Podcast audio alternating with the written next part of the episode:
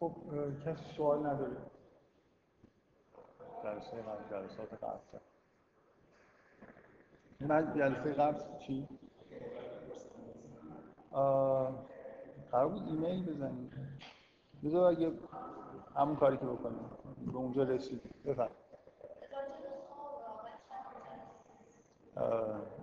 یعنی به این موضوعی که داریم صحبت کنیم رفت نداره. بعد از جلسه. من من خب هستم دیگه سوال کنید همیشه در جلسه چند نفر من اینجا خلاصه گیت میارم با نه من, من میرم بعد از جلسه معمولا تا مسجد و تو همین مسجد حداقل سه چهار نفر با من صحبت می‌کنن. گاهی اینجا هم کلی وای میسیم حالا. آخه اگه خیلی بی باشه به موضوع صحبت یه خود داره برای خب بذارید من بگم که این چیزایی که دارم در مورد صحبت می‌کنم ربطش به داستان یادتون نره. داستان ماجرا رسیدیم به جایی که این جد بزرگوار ما رو به دلیل کار اشتباهی که کرده بود از بهش اخراج کردن و این روش تاکید میشه که واسطه این اخراج توجه به جسم. من یه چیزی که خیلی روش تاکید نکردم این خود فقط در مورد این واژه جسم که اینجا اومده سوعت هم توضیح دادن که چرا اینو باید یه جوری به معنی جسم بگیریم ها ولی ولی که خود کلمه جسم تو قرآن هست. یه سوال اینجا پیش میاد دیگه. این, این واژه چه ویژگی داره که ازش داره استفاده میشه؟ این منظورم چیه؟ هم هم واژه جسد توی قرآن هست هم واژه جسم مثلا توی قرآن هست. و یه جوری چیز دیگه یه جوری در واقع این سوعت یه ویژگی داره. چجوری به, به این نتیجه حالا از در من قطعی رسیدیم که این یه جوری به معنای جسم اصلا. برای خاطر اینکه یه جای دیگه به وضوح تو قرآن به این معنا به کار رفته دیگه جایی که در مورد بحث حابیل و قابیله و این واژه فقط اونجا میاد که قابیل به فکر اینه که چجوری جسد برادر خودش رو دفن بکنه. میشه اونجا گفتی جسمش رو در واقع می‌خواد دفن خب. آه. خب بذار بذار این بحث تموم شد. من می‌خوام بگم که یه جوری به نظر میاد که یه عده چون سوعت در زبان عربی به معنای عورت هم ظاهرا به کار میره حالا احتمالا می‌رفته یه جوری در واقع اینو اشاره می‌گیرن به اون جنبه ای از جسمانیت که شرماوره جسم عنوان یه چیزی که مایه شرم می‌تونه باشه.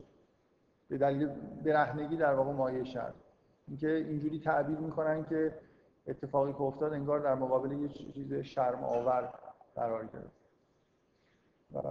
خب می‌تونه اینجوری باشه واژه اصولا اینجوری دیگه. واژه یه مثلا فرض کنید شما همه الان می‌تونید واژه‌ای مثال بزنید که شبیه هم دیگه هستن ولی یکیشون مثلا فرض کنید یه ابعاد دیگه هم داره. از یه جهت. مثلا به یه چیز دارن اشاره می‌کنن ولی از جهات مختلف من فکر می‌کنم با توجه به اون کاربردی که از این واژه توی قرآن هست به مرده بودن داره تاکید میشه.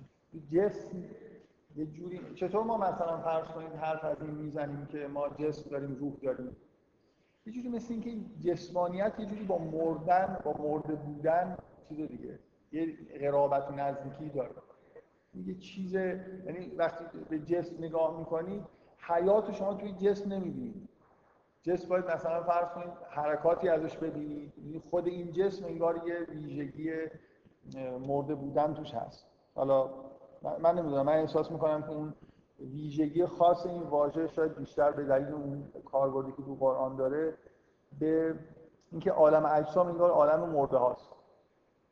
فقط بعضی از اجسام به دلیل اینکه یه حیات مثلا درشون هست مثل اینکه یه چیز اضافه دارن غیر مرده به نظر می‌رسن ولی خود جسم یه جوری حس مرده بودن توش هست. اینو به عنوان اینکه در مورد این واژه هیچ وقت خیلی دقیق نشدیم که مثلا فرقش با واژه جسم یا جسد و اینا چیه. مثلا بعد نیست توضیح بدم.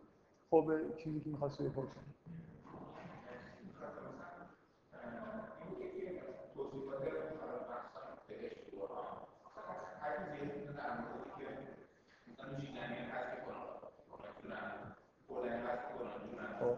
نه خیلی زیاد حالا. ولی هست یعنی زیاد. بیشترین چیزی که بیشترین چیزی که توی قرآن در مورد بهش تکرار میشه مسئله باغ و من تحت الانهار. این این فضای یعنی جاهایی که توصیف های مفصل هست مثلا در حد یه آیه به خیلی کم به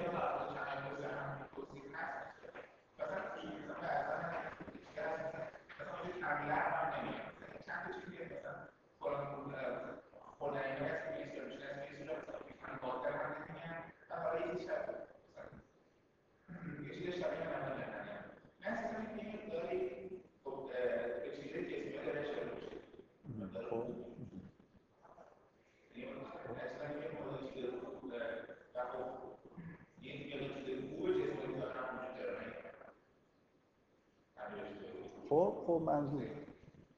می‌خوای بگی که می‌خوای بگی توصیفایی که بهش از قرآن از بهش جهنم می‌کنه ویژگی های جسمانی درش هست خب؟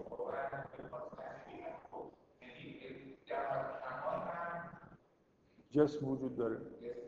خب اصلا این جد بزرگوار ما هم که جسم داشت و توی بهش داشت زندگی می‌کرد.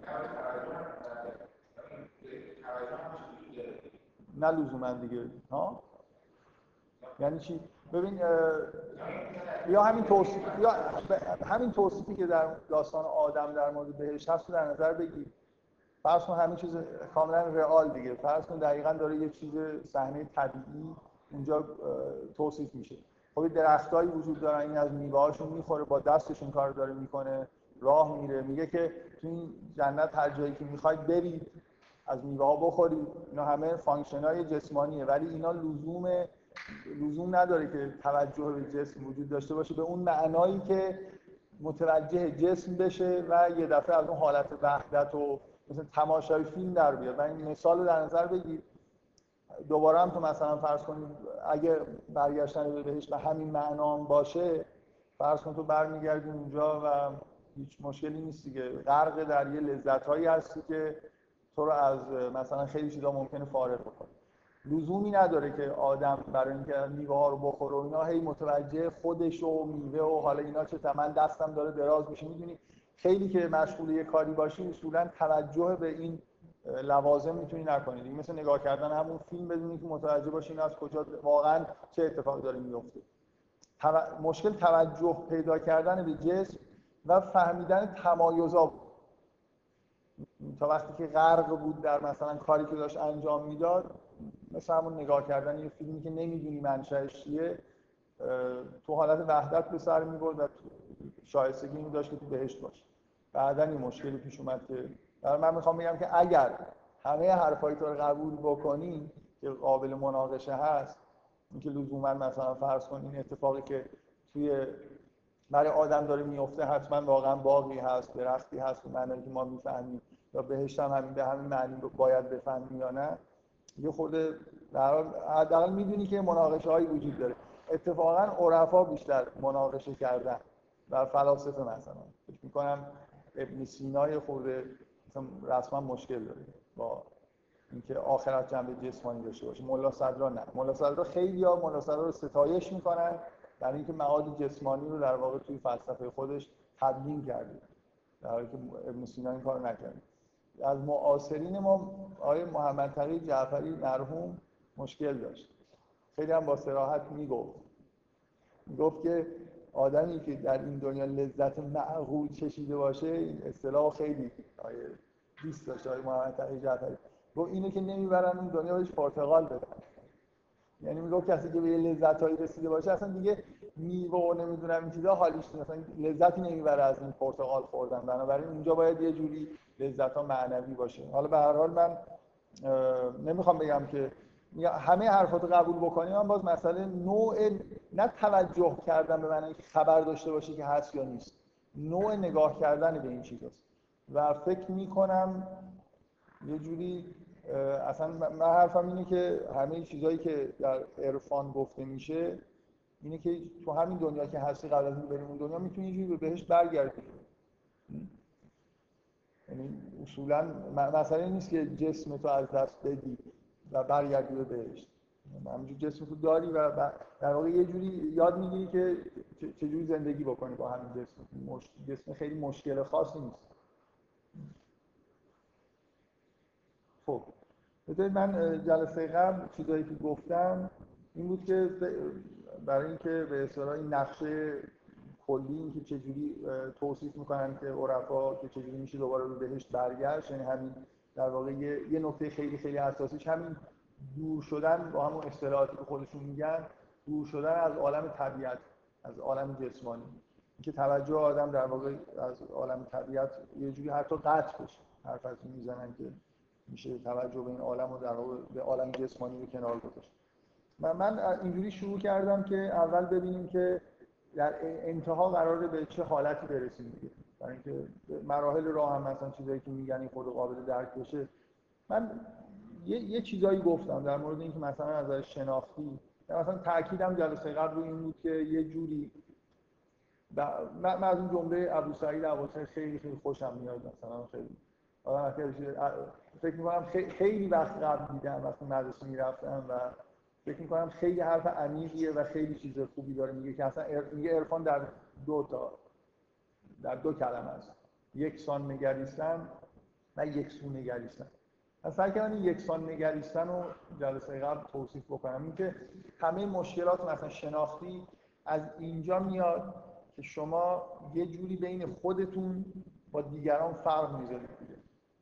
به هزار یک دلیل ما بین خودمون با دیگران با, با همه ما یه تافته جدا بافته در شناخت خودمون یه تافته جدا بافته در دنیا هستیم. ولی واقعا هستیم ما یه تافته جدا بافته هستیم نیستیم. و مشکل اینه که ما از انگار از این موضع خاصی داریم به دنیا نگاه می‌کنیم. و اگه بتونیم این کارو نکنیم خیلی چیزا رو می‌فهمیم. بذار من مثال خیلی با مثال خیلی خیلی ساده اینو سعی کنم توضیح بدم. همین چند دقیقه قبل به ذهنم که همون تو اون کلاس اشتباهی رفته بودم دیدم کسی نیست منتظر بودم بیاید به ذهنم رسید که ببین نمی‌دونم چی هیچ وقت شده با کسی مشورت بکنید یا یه نفر مخصوصا یه نفر بیاد با شما مشورت بکنه. من واقعا موردهای عجیب و غریبی پیش اومده. یه آدم خیلی عاقلی اومده با من این مشورتی کرده که جوابش بدیهیه. ولی چرا اون نمی‌فهمی جواب بدیهیه؟ مثلا یه نفر میاد برای شما وضعیت خودش تشریح می‌کنه. همچین مشکلات اداری برام پیش اومده. می‌خوام چیکار کنم برم فلان اینا. در حالی که مثلا راه حلش خیلی خیلی ساده است. ولی این راه حلی راه حلیه که این با یه نفر مثلا رو درواسی داره. این مثلا باید بره به یه نفر چیزی بگه. ولی هزار تا راه حل عجیب غریب تو ذهنش اومده که من برم اول نمی‌دونم فلان کار کنم یه نامه بنویسم ببینم اون چی میگه. مثلا برای شما یه چیزای خیلی خیلی عجیب و غریب میگه و راه حلای تو ذهنش هست. در حالی که شما تمام مدت به نظرتون می‌رسه خب این که اصلا مشکلی نیست. می‌تونه بره پیش فلانی و بهش بگه ببینین چی میگه اگر نشد با در یه جمله میشه جوابش داد. ولی آدما معمولا اصلا مشورت به همین درک می‌خوره دیگه. آدما معمولا با کارهای خودشون یه درگیری‌های عاطفی خاص دارن. بنابراین به راحتی راه حلا رو نمی‌بینن. لازم نیست شما با کسی که مشورت می‌کنید در مورد مسائل خودتون از شما عاقل تر باشه کافی شما نباشه یعنی اون درگیری های عجیب و غریب و سوابق و اینا رو نداشته باشه ممکنه شما با در این موردی خیلی به نظرتون پیچیده میاد باید بچه مشورت بکنید و اون به راحتی بگه خب برو این کارو بکن. و بعد شما فکر کنید خب آره دیگه راست دیگه راه حلش مثلا این همیشه ما مشکلمون توی مسائل شناختی راه حل می‌خوایم پیدا کنیم در مورد چیزا قضاوت کنیم. اینی که از موضع خودمون با یه سری امیال خاصی که داریم منافعی که توی ماجرا داریم محدودیتایی که برای خودمون قائل هستیم به چیزا نگاه می‌کنیم و اونجوری که باید راه رو نمی‌بینیم واقعیت ها رو نمی‌بینیم. خیلی وقتا به دلیل امیالی که داریم مثلا یه چیزای خیلی ساده ای رو نمی‌فهمیم نمی‌تونیم تحلیل بکنیم. همه مشکلات شناختی از همینجا در واقع به وجود میاد. دیگه اگر آدم به عنوان ناظر بی‌طرف شما مثلا فرض کنید یه آدمی واقعا یه جایی که هیچ منافعی نداره خیلی خیلی راحتتر به شناخت دست پیدا می‌کنه. در مورد زندگی آدمای دیگر رو داره نگاه می‌کنه مثلا از این محیط خیلی دور و بیرون. خیلی خوب می‌تونید در واقع چیزها رو ببینید راحتتر تحلیل بکنید. به دلیل اینکه خودتون اونجا نیستید و منافع و امیال خاصی ندارید. اینکه این کلا در, در مورد این چیزهایی که من دفعه قبل گفتم صرف می‌کنه که هر چقدر شما در واقع امیال کنترل شده تری داشته باشید وقتی به دنیا نگاه می‌کنید خیلی واقعا بین خودتون با دیگران فرق نداره. عادلانه نگاه کنید عادلانه قضاوت بکنید. اینجوری در واقع به یه شناخت جامعه تری می‌رسید اون حس وحدت به این دلیل شکسته میشه که شما بین لاقل بین خودتون و جهان یه جوری یه تمایز قاطعی دارید قائل میشید دیگه. این دروغه. ما جزء جهان هستیم. این, این چیزیه که در واقع این تمایز خودی که ما قائل هستیم. به هیچ دردم واقعا نمی‌خوره. خود فکر کنید. هیچ لزومی نداره که من خودم رو جدای از جهان در نظر بگیرم و بعد مثلا به دنیا نگاه کنم. این تمایز کاربرد عملی هم نداره بلکه دوچار به دلیل اینکه مشکل شناختی ایجاد می‌کنه و هزار مشکل ایجاد می‌کنه مانع زندگی طبیعی ما هم هست. یعنی در واقع یه جوری تمایز غیر واقعی و موهومه همین در واقع نکته اصلی که باعث میشه که شما از یه چیزای در واقع حداقل تا وقتی که این تمایز به طور قاطع وجود داره شما از اون حس وحدتی که باید بهش برسید دور میشید. یه جوری دیگه به این مسئله شناختی نگاه بکنید ما این اینکه نهایت دیگه با یه واژه کاملا دینی جا افتاده جز واژه های عرفانی هم لزوما نیست. این واژه تقرب که ما میگیم همه کار رو برای تقرب به خدا داریم انجام میدیم. شما وقتی تقرب به خدا پیدا کردید که حداقل این که دنیا رو انگار از همون زاویه دیدی همون جوری دارید نگاه می‌کنید که خداوند نگاه می‌کنه. از دید خدا دنیا رو نگاه کنید همین چیز یه جوری با هم دیگه چیز میشه دیگه. نگاه اون یکسان نگریستن به وجود میاد. یعنی یکسان نگریستن قسمت اصلیش اینه که بین خودتون با بقیه جهان اینقدر فرق نذارید. یعنی یه جوری بتونید عدالت رو بین خودتون و دیگران رعایت کنید. و اینجوری که نگاه کنید منافع خودتون هم تامین میشه منافع همه جهان هم تامین اینجوری نیست که اگه مثلا از این موضوع غلط نگاه کنید که واقعی نیست مثلا نفع بیشتری ببره من سعی کردم دفعه قبل با یه استدلال خود پارادوکسیال نشون بدم که اصلا نفعی وجود نداره تو اینکه آدم به نفع خودش فکر بکنه. یعنی بیشتر در واقع به ضرر خودتون تموم میشه. اگه اینجوری نگاه کنید. و اون چیزی که من دفعه قبل همونجور خیلی ساده اشاره کردم. فکر می‌کنم بد نیست در موردش خود بیشتر توضیح بدم. من, من یه چیزی رو نگه داشتم. آخر بگم. چیزی که آخر می‌خوام بگم یکیش همین مسئله اینه که چقدر این داستان تمثیلیه یا می‌تونیم واقعی بهش نگاه کنیم. بنابراین یه چیزایی رو نمیگم بعد حالا بعضی بعضی جا دچار مشکل میشم که چجوری اینو بگم که اون به اون مسئله مربوط نشه. حالا من سعی می‌کنم این مسئله که چجوری من خیلی ساده گفتم که اینطوری که عرفا توصیف می‌کنن حالت عرفانی و سکونت تو اون حالت وحدت اینی که شما همه مشاهداتتون یه جوری انگار منحل بشه در مشاهده اسماع خود. یعنی یه جوری مثل اینکه هر چیزی که براتون اتفاق میفته با با چیزی که در جهان مواجه هستید انگار همیشه با تجلی مثلا اسماء الهی روبرو هستید. انگار یعنی در یه نگاهی انگار فقط خدا رو دارید می‌بینید. یه, یه همچین چیزی. من, من می‌خوام یه مقدار تو... توضیحات فیزیولوژیک باز بدم که این معنیش چی می‌تونه باشه ببینید این داستان رو نگاه کنید. این اینجوری تعبیر بکنید من تعبیر رو بعدا سعی می‌کنم دقیق ترش بکنم. ولی حالا فعلا در این حد مختصر. اینکه اولین چیزی که انسان انگار یاد می‌گیره یه سوال مهم هم الان وجود داره که من بعدا باید بهش برسم. من امیدوارم تو این جلسه این چیزایی که می‌خوام بگم تموم بشه. شاید از جلسه آینده در مورد این سوال تمثیلی بودن داستان چیزی که گذاشتم آخر بگم و اینکه شما وقتی این داستان رو می‌خونید دو جور می‌تونید نگاه بکنید. این یه داستانیه یه اتفاقاتی برای مثلا اولین انسان افتاده حالا به طور واقعی یا تمثیلی و بشر نسل بشر از بهشت اخراج شده. اینجوری میشه نگاه کرد. مثل اینکه یه دونه انسان رو بردن آزمایش کردن دیدن نه این مثلا از درخت می‌خوره و باید از بهش اخراج بشه بعد نسلش هم دیگه تو زمین به دنیا آمدن این یه جور نگاه کردنه.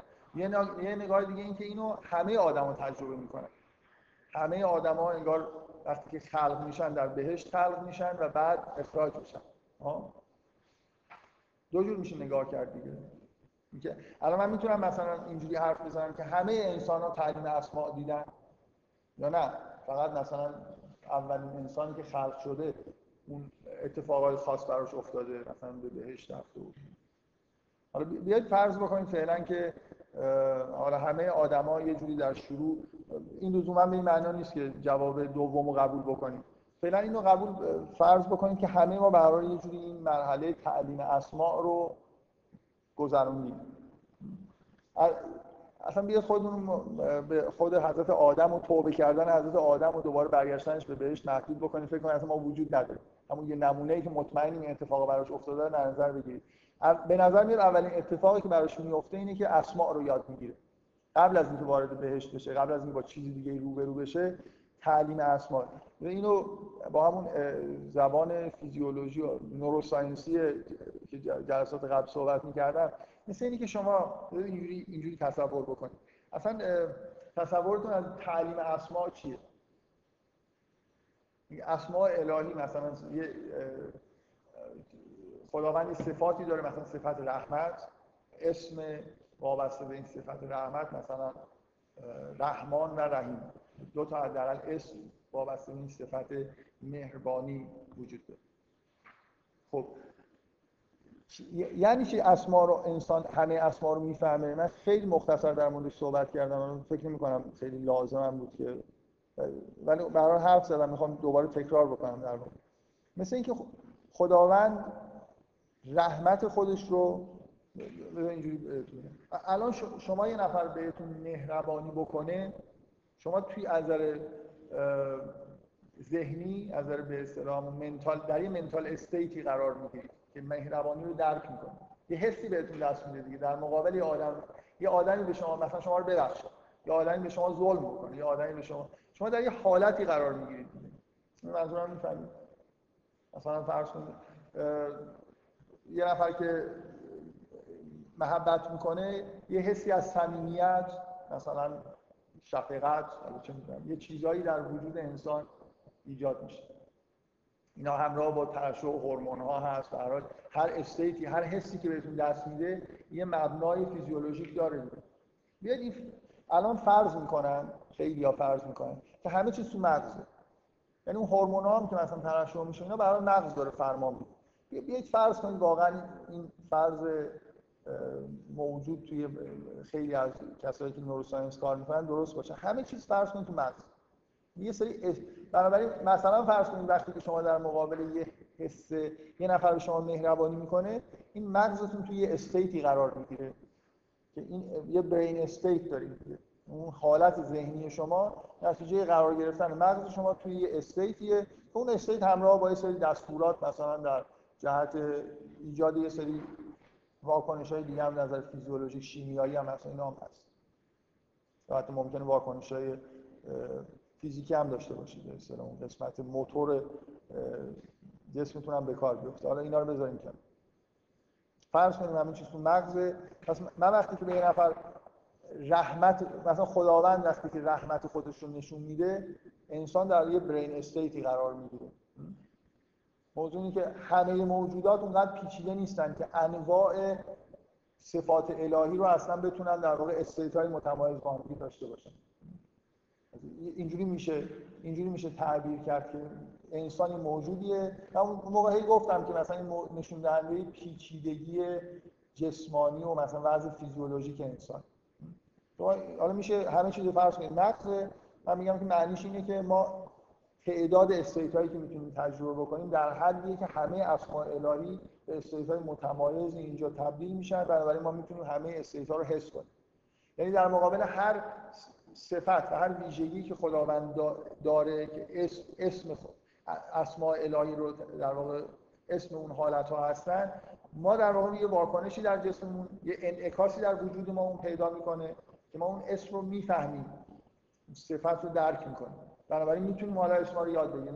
در, واقع مسئله اینه که ما اون ریفرنس اسامی رو می‌تونیم در واقع درک کنیم. به دلیل پیچیدگی ذهنی که داریم. واضحه. واضحه که مثلا حیوانات نمی‌تونن همه اسما رو درک بکنن دیگه. مغزای همونجور به صورت به مغزشون نگاه کنید. من فکر نمی کنم این فرض الان خیلی ها شک کردن به این فرض قدیمی neuroscience که همه چیز ای با brain همه mental state ها یه جوری قابل reduction مثلا به brain state ها هستن. مهم نیست. برای یه state یه دیگه. حالا شما بگو با بقیه جسمت هم مثلا یه جوری کمک می‌کنه که وارد یه state ی بشه خب, خب پس این معنی که حالا اینجوری شما فرض کنید انگار اولین چیزی که اون state های اصلی که توی مغز ما هست که بیشترین چیزو دارن بیشترین پایداری رو دارن این state هایی هستن که در اول برای در مقابل اسماء الهی به وجود میاد. خب؟ بعد ما, بعد ما یه ترکیبایی از این state ها رو هم مثلا بعد می‌تونیم درک بکنیم. مثل اینکه بعد از اسماء الهی می‌تونیم کلمات الهی هم درک بکنیم. هم در مقابل هر موجودی حالا ما قرار بگیریم در مقابل هر حالتی که لزوما هم مثلا جزء اسماء الهی نیست ممکن ترکیب هایی باشه یا موجودات خارجی باشن. ما یه استیت های مخلوطی هم در واقع حالا از ترکیب اون اسما بسازیم. مثلا منظورم چیه؟ مثل مثل این ما یه حالت های دیگه هم داریم. شما اینجوری اینجوری فرض کنید. مغز یه جوری به نظر میاد که می‌تونه خیلی خیلی state های متفاوت داشته باشه. اگه مثلا فرض کنیم که ترشح هورمونا برای اینکه یه حسی بهمون دست بده لازمه یعنی اگه brain اگه مغز توی state قرار می‌گیره لازمه که ما در اینکه حس مثلا صمیمیت بکنیم. الان می‌دونیم که این چیزا میگن که مثلا یه هورمون صمیمیت وجود داره رسما اسمش هورمون صمیمیت. وقتی که انسان توی یه حالتی قرار می‌گیره که احساس صمیمیت می‌کنه یه هورمونی داره ترشح میشه. خب؟ اینکه یه سری هورمون با یه سری که تعدادشون خیلی محدوده. خیلی زیاد نیست. با یه سری در واقع ترکیبات این هورمونا اگه این استیتا رو بسازن وقت خیلی واضحه که این قدران که آدم فکر می‌کنه موضوع پیچیده نیست. یعنی با وجود این مغز به نظر میاد که خیلی امکانات داره ولی ما نمی‌تونیم حالتهای خیلی خیلی بی‌نهایتی رو مثلا تجربه بکنیم. حالتهای اصلی که می‌تونیم تجربه بکنیم یه حالتهای خاصی مثل اینکه فرض کنید در مقابل مثلا میگم اون چیزی که الان بهش میگن هورمون صمیمیت در مقابل حال اسم مثلا رحمان این هورمون قرار داره که ما رو وارد استیت دارم کاملا چیز میگم و به اصطلاح فقط یه جوری در واقع از زبان علمی دارم استفاده می‌کنم بدون اینکه این چیزها رو بخوام خیلی دقیق بکنم. من نمی‌دونم واقعا فقط اون چیزی که اصلیه اینه که در مقابل هر حالتی که به ما دست میده استیتی وجود داره. من اینجوری خیلی شاید راحت باشه. اگه فرض کنیم که مثلا در مقابل هر اسم الهی ما توی استیتی قرار می‌گیریم که یه هورمون خالصی مثلا ترشح میشه مثلا در مقابل جلال الهی فرض کنیم این هورمونی که مربوط به خوف و خشیت هست.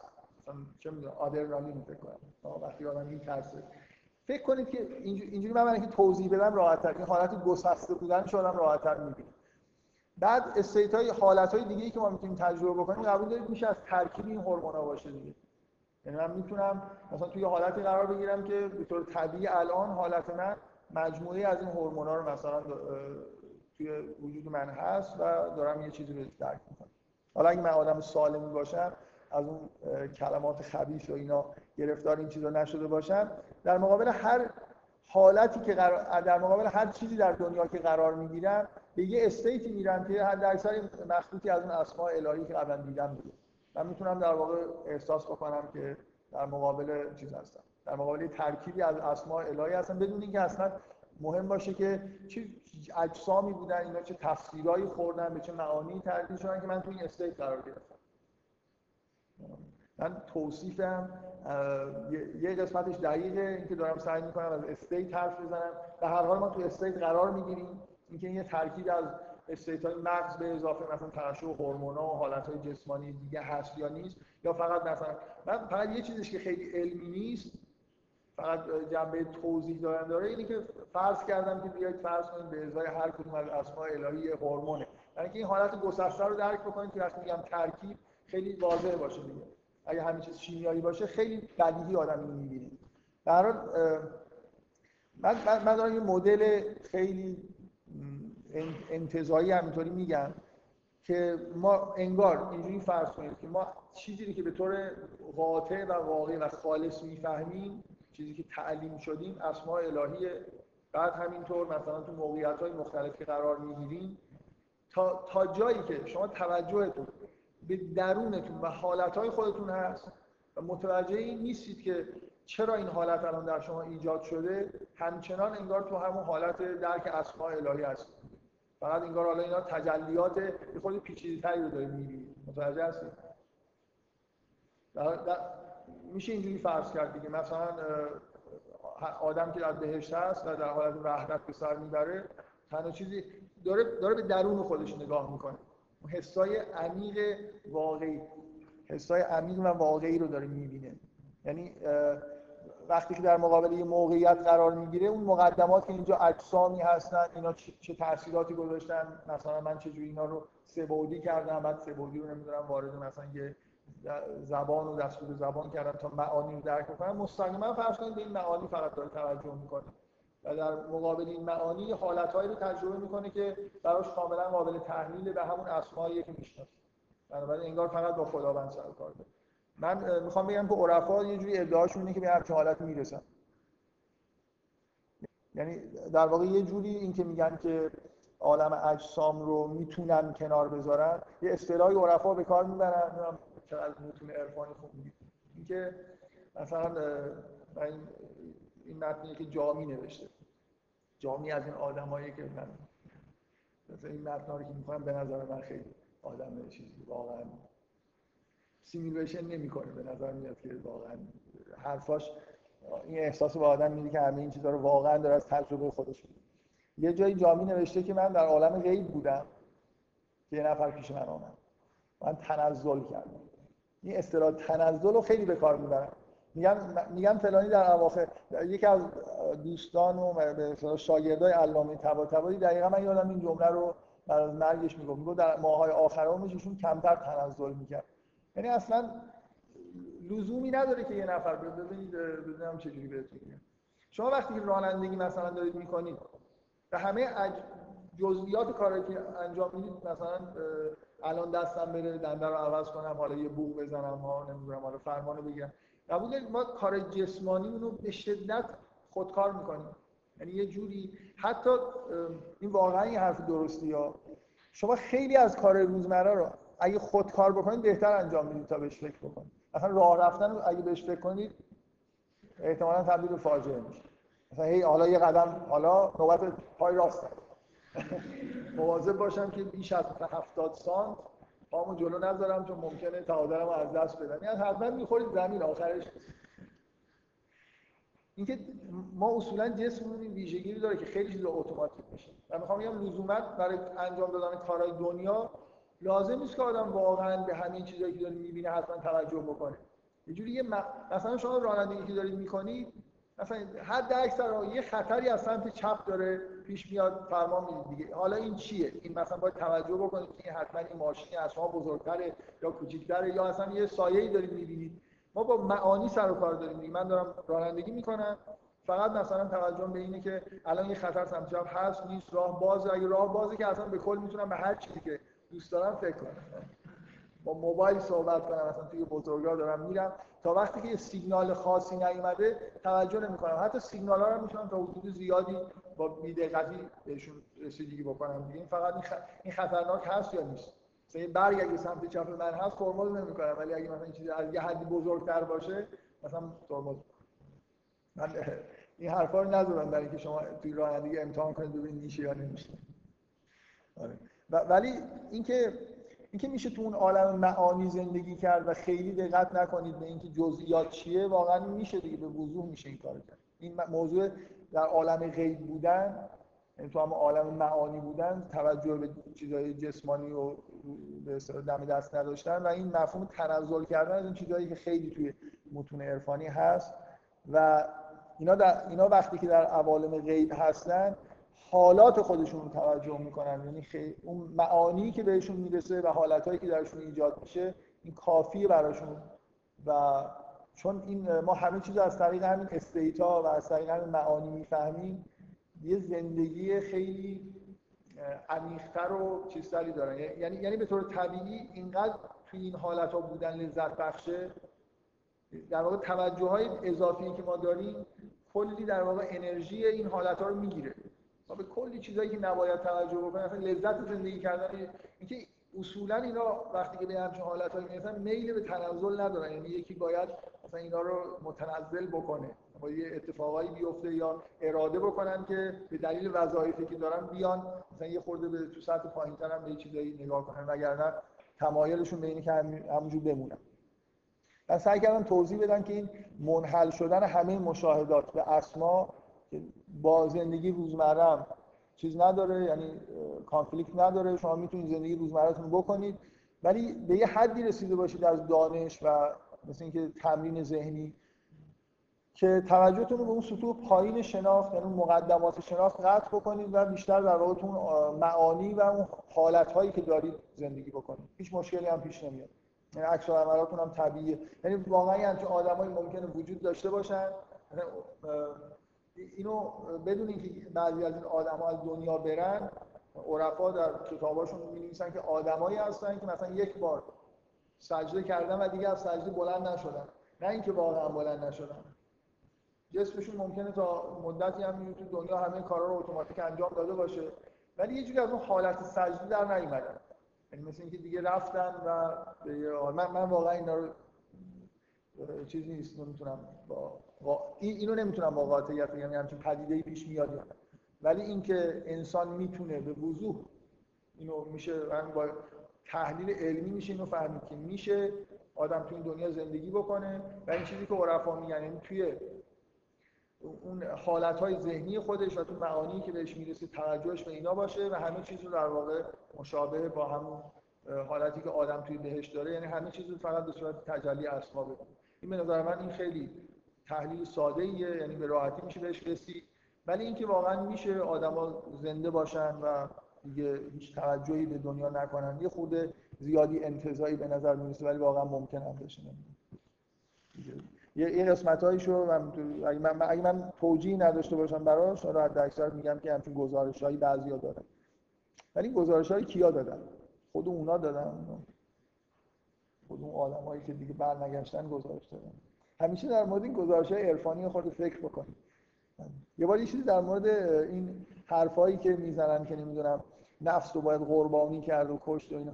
این تمثیل ابراهیم و اسماعیل تو قرآن خیلی خیلی تمثیل اساسی و حساسی.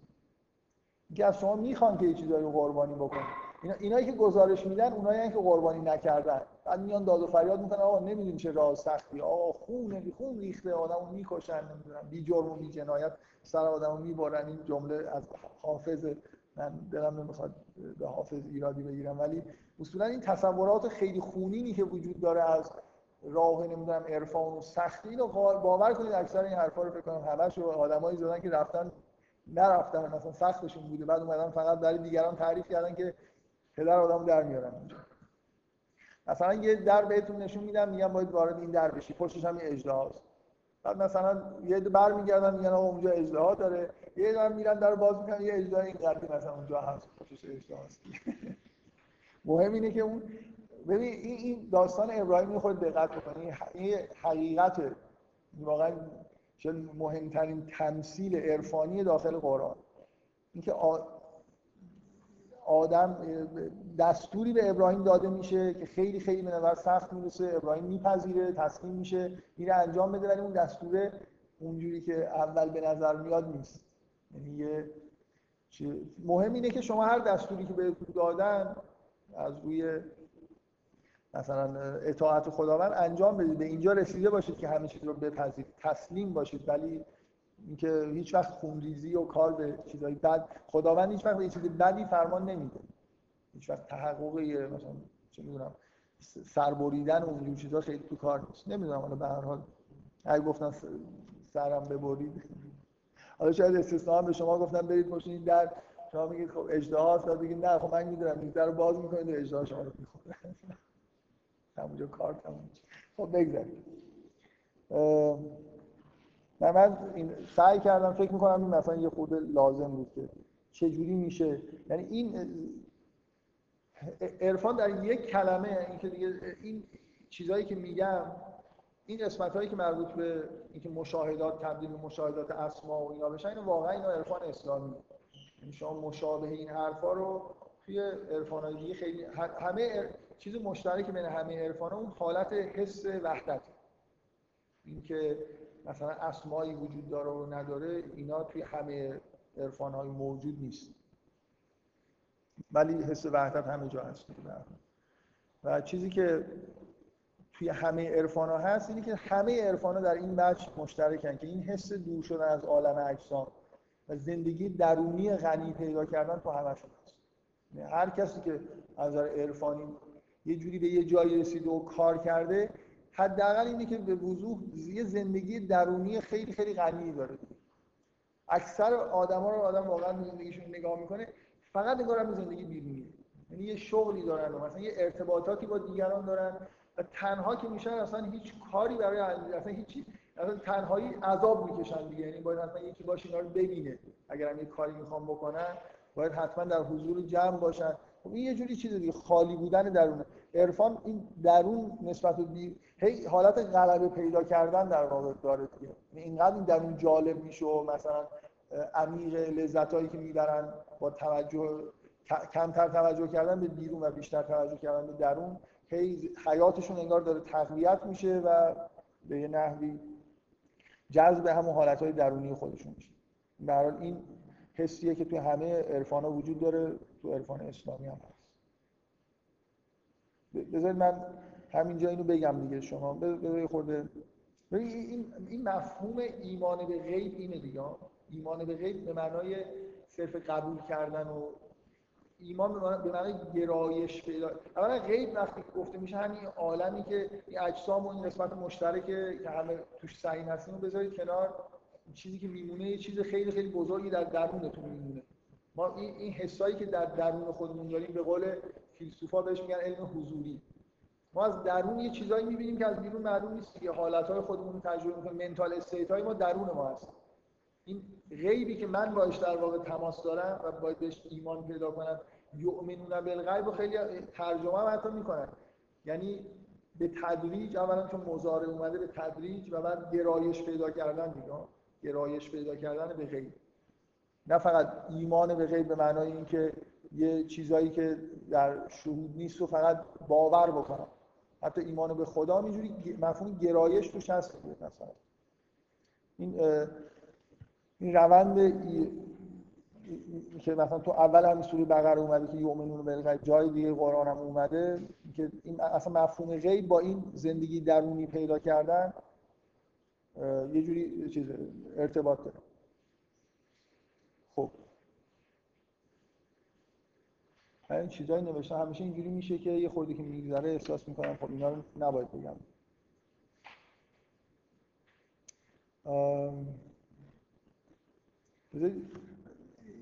هزار جور میشه این حالتهای انتهایی رو توصیف کرد. یعنی مثل اینکه شما یه پارامتری در نظر بگیرید این مثلا به حالت اکستریمش که می‌رسه مثلا میشه آخرش یه چیزای خوب همه به حالت مطلق مثلا می‌رسن به نهایت درجهشون می‌رسن.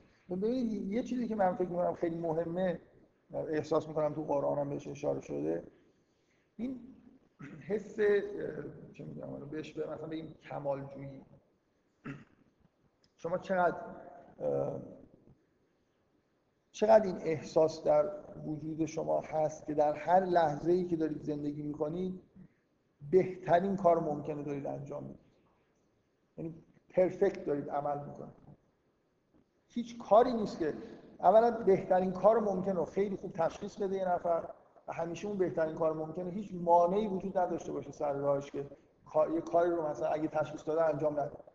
مثل یه رسیدن به یه قدرت کامل و اراده آزاد من اولا می‌فهمم که چیکار باید بکنم بهترین عکس اول تو این موقعیت چیه و توانایی انجام دادنش هم دارم چیزی جلوی منو نمی‌گیره خیلی از آدما اصلا نمی‌تونن خیلی خوب باشن. زیادیشون می‌کنه من منظورم می‌فهمید یعنی مثلا یه جوری ها؟ یعنی یعنی مثلا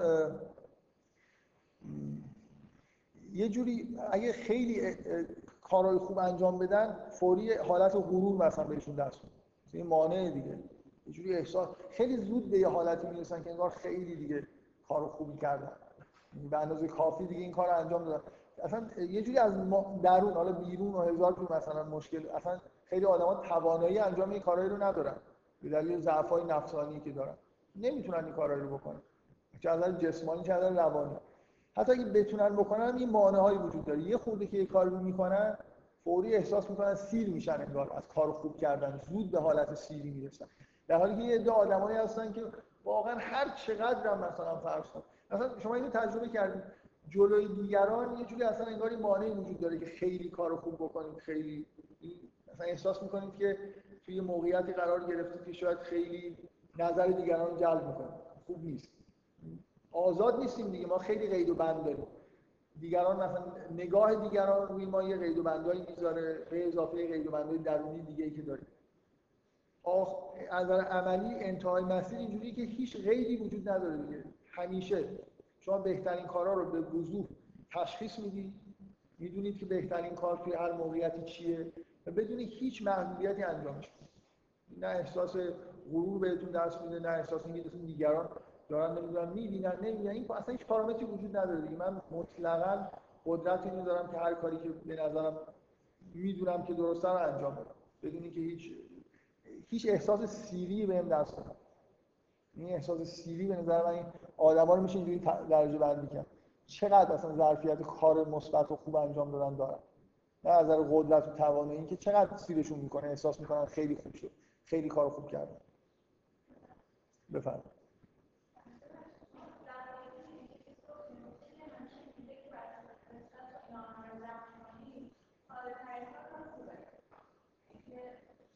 حالت پایدار حالت خوب. ساده من ساده تر نه نه در هر شرایطی نمیگم فکر نمی‌کنم گفتارشم ساده تر من حالت طبیعی آدم راست گفت. حتی آدمایی که خیلی دروغ میگن دارن انگار تلاش می‌کنن که دروغ بگن. آدم به طور طبیعی راستشون میگه. شما مثلا ببینید دروغ گفتن سخت دیگه اصولا. دروغ رو باید هماهنگ کرد مثلا در که من یه جایی یه چیزی گفتم دروغای بعدی باید یه جوری مشابه اونا در بیان. راست راحت دیگه راحت نیست واقعا. من اگه چیزی راستشو بگم مثلا لازم نیست فکر کنم هر چی اتفاق افتاده دیدم میگم مثلا به راحتی می‌تونم بگم من اینا رو دیدم این اتفاق افتاده دیگه اصلا زحمتی نمی‌کشم ببینم قبلا.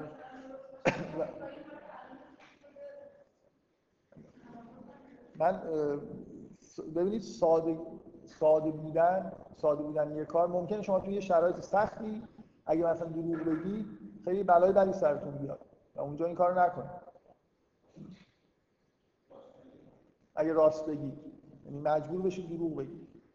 برای خاطر اینکه تو اون شرایط خاص یه مشکلی وجود داره. من به طور کلی میگم وقتی نگاه بکنید اولا صدق حالت طبیعی انسانه. آدما برای رفتن تو استیت کس باید انرژی صرف کنن. صرف نکنن یه چیزی می‌بینن و همون گزارش میدن دیگه.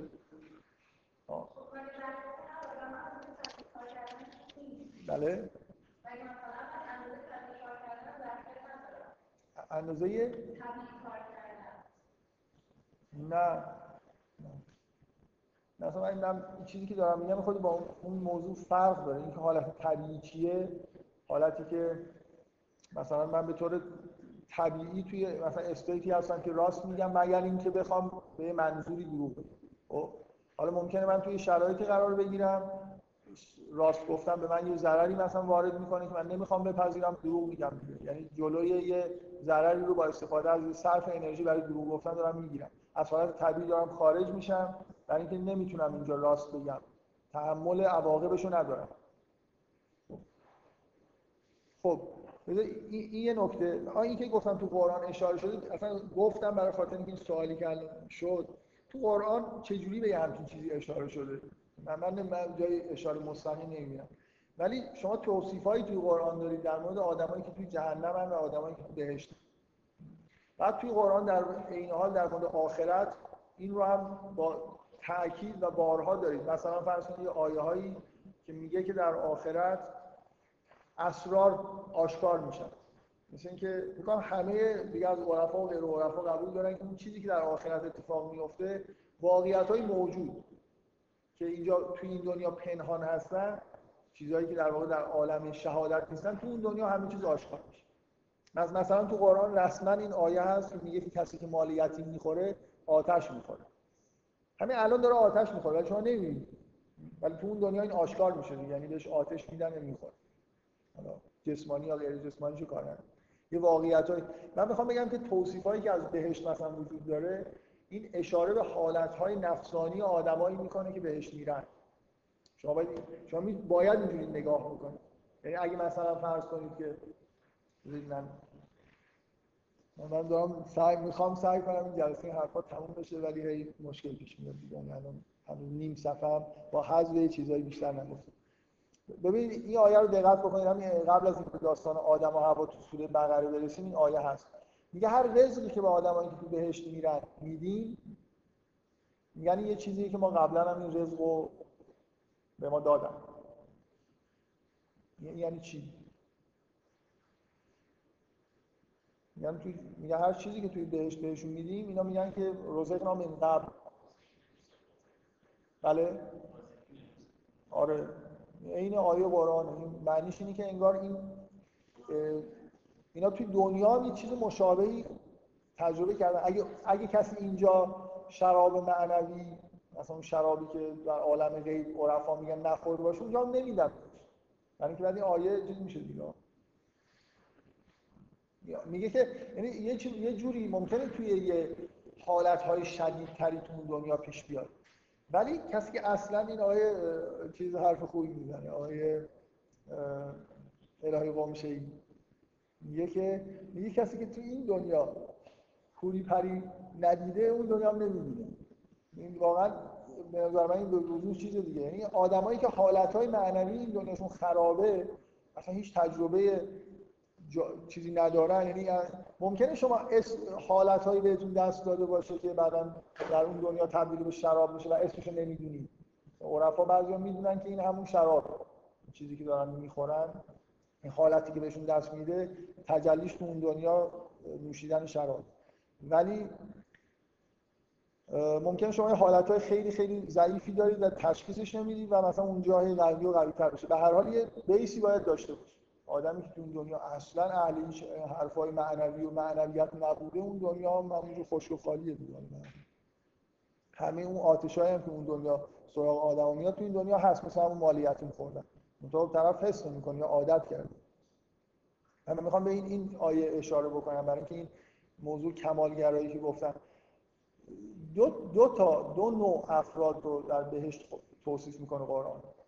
یه عده رو تحت عنوان مثلا اصحاب الیمین یه عده تحت عنوان مقربین که به وضوح اصلا دو سری توصیف تو قرآن داریم. بهشت گاهی قرآنی که می‌خونید یه چیزایی گاهی کلیات گفته میشه وقتی وارد جزئیات میشه دو دسته است. اونایی که مثلا خیلی بعضشون خوبه و اونایی که حد متوسط هستن.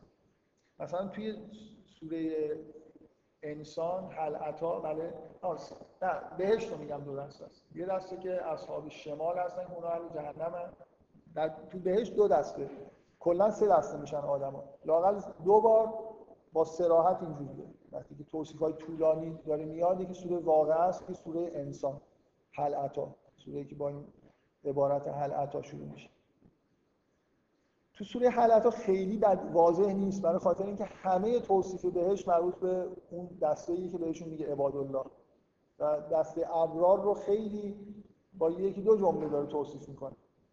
کل سوره اختصاص داره قسمت اعظمش به توصیف بهشت برای عباد الله ولی تو سوره واقعه سه دسته به طور متعادل توصیف میشن دیگه. اونایی که اصحاب شمارن اصحاب یمین و اونایی که مقربین هستن. به این تفاوت بین توصیف های مقربین با ابرار خود دقت بکنید. توش چیز هست. این نکته هایی که آدم خوب و آدم مثلا خیلی خوب با هم به طور تمثیلی چه تفاوتی دارن. و این چیزی که الان گفتم شما توی سوره حلقات در مورد ابرار میگه به اینها شرابی می نوشانیم. من دقیق بخونم. میگه این الابرار یشربون من کس کان مزاجها کافورا. میگه از ابرار یشربون من کس میگه نوشانده می‌شوند از کاس از یه جامی که مخلوطش کافور هم هست کافور یه چیزیه که اصولا اشتها رو چیز می‌کنه کم می‌کنه. مثلا روی الان تو سواسخونه ها مثلا کافور مصرف می‌کنن و اینا یه همچین خاصیتی داره. ببینید عبارت ها اینجوری که اولا بهشون این جام ها رو میدن. مثل اینکه اینا مفعولن و این جام ها بهشون داده میشه. تازه توش هم یه چیزی هست که انگار اشتها رو کنترل می‌کنه. بعد به توصیف عباد الله که می‌رسه میگه میگه اینا مینوشن دیگه بهشون نوشانده نمیشن. مینوشن از چیز از یه چشمه ای یه کاسه هم خبر جام خبری نیست از چشمه ای یفجرون ها تفجیر خودشون اصلا این چشمه رو چیز می‌کنن در میارن. یه جور یه حس آزادی عمل بی‌نهایت دیگه. اصلا یه چشمه از خودشون انگار از اراده اینا میجوشه و اینا از اون چشم مستقیما دارن می‌خورن. هیچی هم قاطیش نیست. تازه بعدش یه توصیف دیگه اینه که به اونا یه شا... به غیر از این چیز از چشم خوردنی که چشمه که از خودشون انگار دارن میجوشونن یه, یه چیزای ویژه دیگه ای هم که هست جامهایی به اونا میدن که مزاجش زنجبیله چیز تحریک کننده است. مثل اینکه اینا اصلا هی می نوشن و سیر نمیشن دیگه هی بازم می نوشن تازه یه چیزای اضافه هم بهشون میدن. اونا هم توش چیزایی هست که مزاجشون مثلا تحریک بشه که بیشتر در واقع بنوشن و الی آخر. این این توصیف به نظر من وضع اراده دو تا آدمه. یه آدمی که کار آدم خوبیه ولی حالا یه کارهای توی موقعیت های کارایی می‌کنه خیلی زودم ترمز می‌کنه. مثلا این حس آزادی اراده نرسیده. اینکه هر کاری که درسته به طور مطلق جلوش چیزی نیست و می‌تونه انجام بده. انتهای اینکه یه آدم به انتهای به اصطلاح سیر عرفانی برسه اینه که واقعا به معنای واقعی کلمه کلمه به آزادی اراده می‌رسه. همه شیوه های عرفانی این رو روش تاکید می‌کنه که اصلا تازه بعد از یه جای آدم می‌فهمه که تا حالا اصلا زندگی نکرده. هیچ کدوم یعنی این حس به همه آدمایی که از یه حدی بالاتر میرن دست میده. که انگار همه زندگیشون رو اجباری زندگی کردن. اصلا از ارادهشون تا حالا استفاده نکردن. از یه جایی به بعد واقعا دارن از ارادهشون استفاده می‌کنن. تخیل بوده استفاده از اراده. آزاد نبودن. آزادی رو تازه دارن به دست می‌کنن این آزادی مطلق یه جوری چیزه دیگه انتهای رسیدن به مثلا عرفان. جایی که خودتون دیگه چشمه در بیارید و سیر نشیدن. اینکه این حس کمال به کمال رسیدن برای آدم هیچ ترمز جلوی آدم وجود نداشته باشه. خب من یه چیزای دیگه نوشتم ولی اینا رو نمیگم. ولی ولی میگم که نمیگم. حیف هم میاد نباید اشاره هم بکنم ولی خب اشکال نداره خب بذارید من بریم سراغ چیزی من سعی کردم که بگم که قرار از روانی چه توصیفی وجود داره برای آدمی که یه سیر رو انجام داده. یه جوری از عالم جسمانی دور شدن هست به اون عالم غیب رسیدن به معناها توجه کردن. توجه کمتر به نه توجه کمتر به بیرون توجه کمتر به بیرون جوری که معنی رو نمی‌فهمیم و هی مثلا داریم به تمایز اشیاء نگاه می‌کنیم و این زندگی متعارفی که داریم. جوری همه همه چیز اونقدر معنیدار شده که در واقع میشه در, در واقع اینجوری آدمی که به عرفان رسیده می‌تونه به اجسام اصلا اصلا توجه نکنه. یعنی یه جوری تو همون عالم غیب هم زندگی بکنه ولی خب این کار نمی‌کنن. طبیعی با این دنیا تعامل داره. خب خب. ولی بریم از اول دیگه این چیزایی که باز فکر می‌کنم همه یه, جا... یه چیزایی که در اولین مرحله رو همه عرفا در تمام سراسر جهان یه توصیف دارن. همونجوری که از اون توصیف وحدت حتی توصیف های این فقط در عرفان شیمیایی مرحله اول نیست. برای اینکه چرا اونم به معنای خیلی احمقانه ممکنه کس بگم. اولین مثلا عرفای اسلامی واژه‌ای به کار می‌برن یقظه آگاهی. مثلا صرف اینکه تکونی یه نفر توی شرایط خاصی انگار از یه چیزی آگاه میشه اینکه مثلا زندگی نیست. مثلا باید یه راهی رو طی بکنم. حالا ممکنه خیلی چیز باشه. یه نفر کتاب بخونه هم یه توصیفایی مثلا اونجا بخونه و کنجکاو بشه که من یه راهی رو برم ممکنه اتفاقی تو زندگیش بیفته یه دفعه یه راه طبیعی رو داره میره خیلی اینجوری سرشون مثلا به به بنبست میشن سرشون می‌خوره به دیوار و متوجه میشن که این راه زندگی کردن نیست باید برگردن از این راه دیگه ای برن. و هزار جور ممکنه این حالت آگاهی برای آدما پیش بیاد. اینکه یه حسی به وجود بیاد که انگار من جام اینجا نیست و باید جای دیگه ای می بودم تا حالا درست زندگی نکردم مثلا باید درست زندگی بکنم یه چیزی برای رسیدن هست یه راهی برای رفتن هست. یه توصیف خیلی جالبش توی قرآن حرفی که لوط به حضرت لوط می‌زنه توی سوره عنکبوت. من قبلا توی جلسه به مناسبتی اینو خوندم چون خیلی آیه قشنگیه بعد قبل و بعدش چیزی داشت که گفتم. میگه که حضرت لوط به ابراهیم ایمان میاره و آمن له لوط قال انی مهاجرون الی رب. ایمان آورد گفت من میرم به سمت انگار که واقعا داره میره دیگه مثلا یه جوری مهاجرت به معنای فقط رفتن نیست یعنی زاهبان الی ربی نیست یعنی مهاجران یعنی از اینجایی که هستن دور میشن مهاجرت کردن دوری کردن. من مثل اینکه از این جهانی که الان توش هستم دور میشم و میرم به سمت پروردگار. این این حس این که یه راهی جلوش باز شده و تصمیم گرفته که بره. من اینو یادتون باشه به این دلیل گفتم که همینجا قطع میشه داستان ابراهیم با سرعت خیلی زیاد میبنده و بعد داستان لوط شروع می‌کنه. خیلی جالب.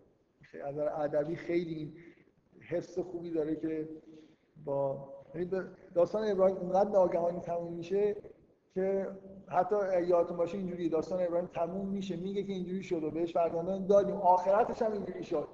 یه جوری انگار تنها چیزی که میمونه این سواله که خب اون لوته چی شد؟ این که رفت مثلا. بعد میگه آها میگه و اما لوت مثلا. بریم سراغ اینکه فکر می‌کنم تو ادبیات متعارف اینجوریه. داستان ابراهیم رو میگن بعد میرن سراغ داستان لوط. میگن یکی اما یکی از کسایی که بهش ایمان آورده بود لوط بود به سمت خداوند مهاجرت کرد و برگشت این کارا رو کرد.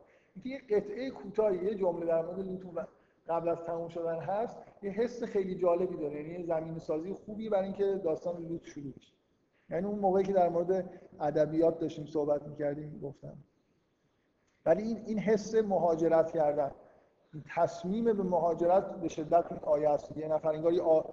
ابراهیم رو دیده یا آگاهی دیده. مثلا فهمیده که ابراهیم یه جای دیگه ایه ابراهیم در نوجوانیش دیگه مثلا این آیه عجیبی در مورد ابراهیم هست. میگه و نوری ابراهیم و ملکوت السماوات و کذالک نوری ابراهیم و ملکوت السماوات و الارض.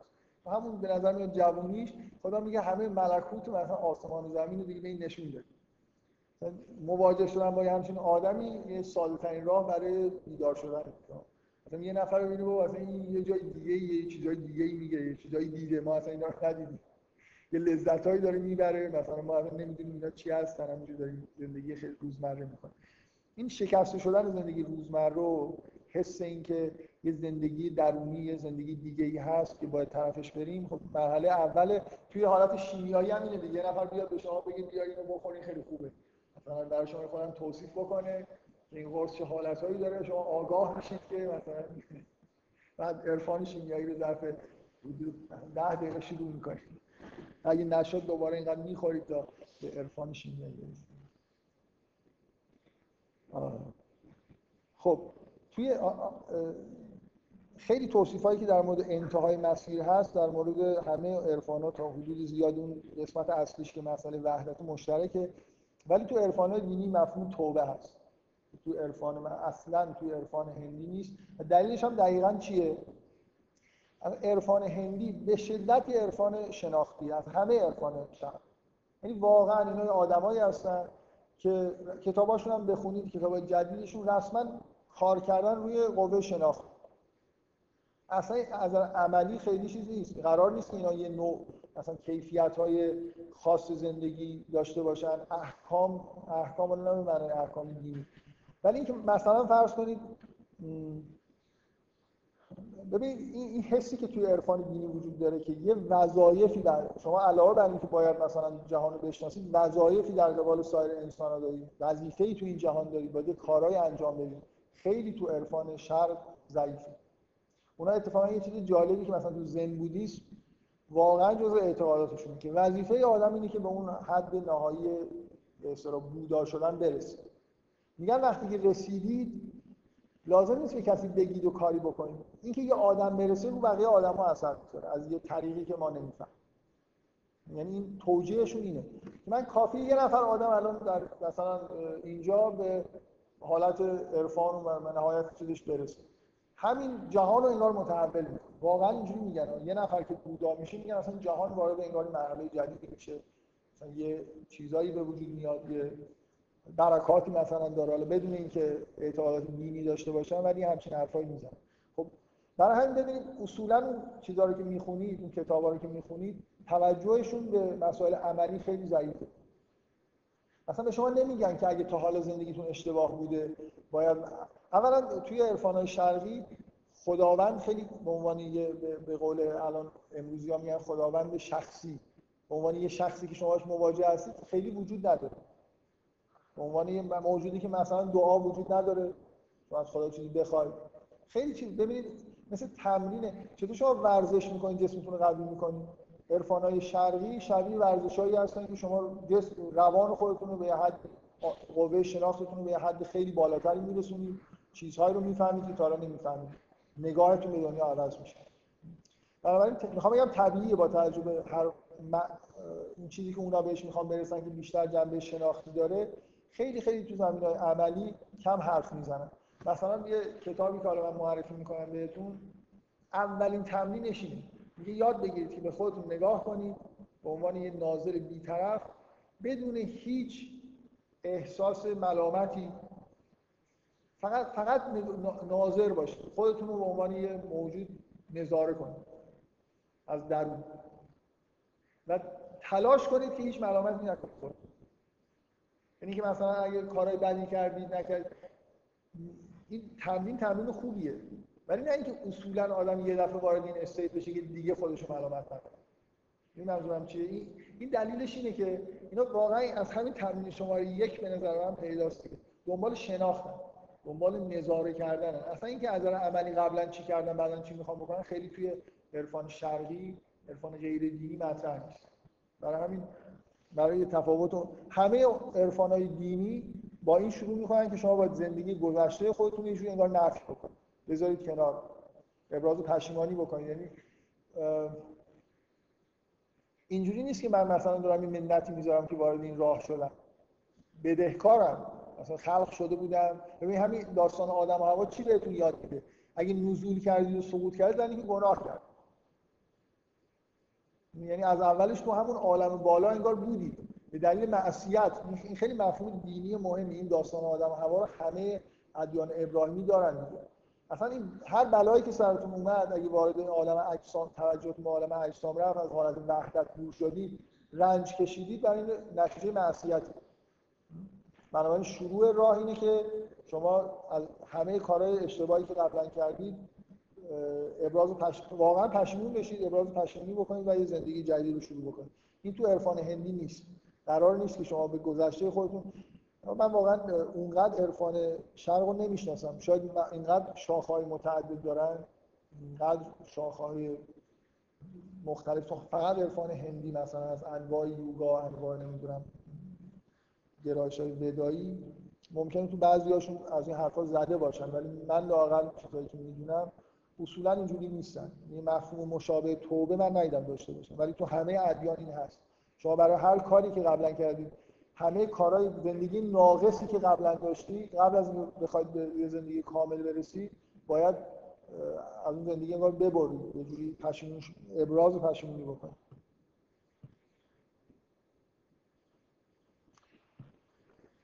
خب من یه نفر توی دو جلسه قبل یه سوالی کردم. همون موقع هم تو یادداشتم این چیزی بود ولی شاید یادداشت نکرده بودم. اینکه اکثر اشتباهایی که ما تو زندگیمون می‌کنیم که دچار مشکل میشیم واقعا حالت اینه که معصیت یعنی یه چیزی رو بدونیم که نباید کرد و بکنیم نیست. بیشتر نتیجه فرهنگی. یعنی همون ما یه جایی به دنیا میایم یه فرهنگی وجود داره یه زبانی وجود داره پر از واژه های خبیث پر از رفتارهایی که به این واژه های خبیث منتهی شدن و اینا مجازن. در واقع یه جوری ما نتیجهش میشه که توی این فرهنگ مشابه اون فرهنگ در واقع در اثر پیروی از والد مشابه اون فرهنگ کارهای انجام میدیم و دچار مشکلات اساسی میشه من, من اون جلسه هم گفتم که خب به هر حال هر آدمی یه فرهنگ پر از این واژه های خبیث هم باشه. من اون دفعه این مثال زدم که مثلا حضرت ابراهیم هر چی هم بهش در مورد بوتا بگن اصلا حس چون چیز نمی‌کنه دیگه اون کلمه برای درونی وجود نداره دیگه. چون معصیت نکرده اصلا به دلش نمیشینه. حالا شما هی بیا بهش بگو که این بوتا فلان می‌کنه اصلا فوقش سوال می‌کنه آخه اینا چی هم مثلا کجا هستن؟ پیدا نمی‌کنه یه چیزی در دنیای خودش که شبیه این بوتا باشه. حس نمی‌کنه. و طبعا خب تبعیت هم نمی‌کنه. ولی خب واقعا اینو نمیشه نفی کرد که ما الان بیشتر گرفتاریمون همینه دیگه. ما در واقع اگه راه های اشتباهی رفتیم به دلیل سنت های موجوده دیگه. ما حتی سنت های دینی ما هم یه اقلیتی هستن که از این حرفا می‌زنن که باید یه راهی طی بشه. همیشه تمام سنت ها یه جوری در جهت خاموش کردن این آتش رفتار می‌کنن حتی سنت های دینی. مثلا به شما میگن همین کارا رو بکنید کافی لازم نیست مثلا واقعا اینجوریه دیگه. الان عموما به شما تو فرهنگ دینی نمیگن که باید رای رو طی بکنید مثل اینکه همین واژه عرفان خودش نشان دهنده چیز دیگه. عرفان رو جدا کردن. شده یه چیزی در کنار دین. خوبه مثلا حالا دنبال عرفان هم رفتیم مثل مستحبه. اینجوری نیست که اصلا متن دین همینه مثلا دین برای همین اومده. اینجوری نمیگن. اگه این کارو نکنین خیلی چیزی دیگه خیلی تلطیف شده است. برای اینکه با عوام و توده مردم سر کار دارن دیگه. خیلی یه سخت بگیری من بارها این حرفو زدم که استانداردهای قرآن از این چیزایی که عرفا میگن هم بالاتر بپسن خود دقت بکنی یعنی آدمی که تو قرآن اسمش مؤمنه از این چیزی که به عنوان عارف توی عرفان توصیف می‌کنن هم سطحش به نظر من بالاتر. از نظر شناختی از نظر عملی. آدمای خیلی خاصی هستن. کسایی که اسمشون عباد الله یا عباد الرحمنه آدمای خیلی خیلی خاصی. نه فقط پیامبران. ببخشید من می‌خوام می‌خوام یه چیزی فقط بگم. اینکه یه واژه قرآنی که به این نوع گناه کردن اشاره می‌کنه رو بگم که چیه. اینکه ما در واقع وقتی که وارد اینکه من وقتی که وارد این دنیا میشم شیطان نمیاد منو گول بزنه و منو اون کاری که با آدم کرد انجام بده. فرهنگی درست کرده که من اتوماتیک وقتی وارد اون فرهنگ میشم در واقع این کارهای زشت رو یاد می‌گیرم و انجام میدم.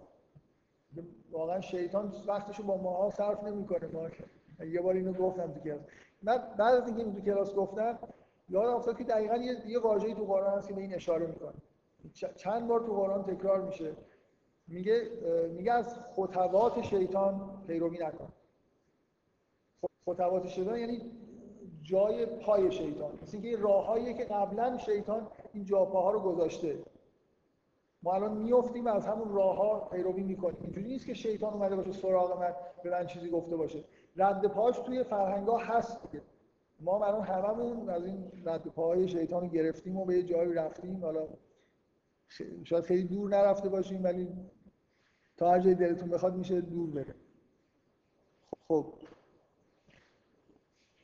شما سوال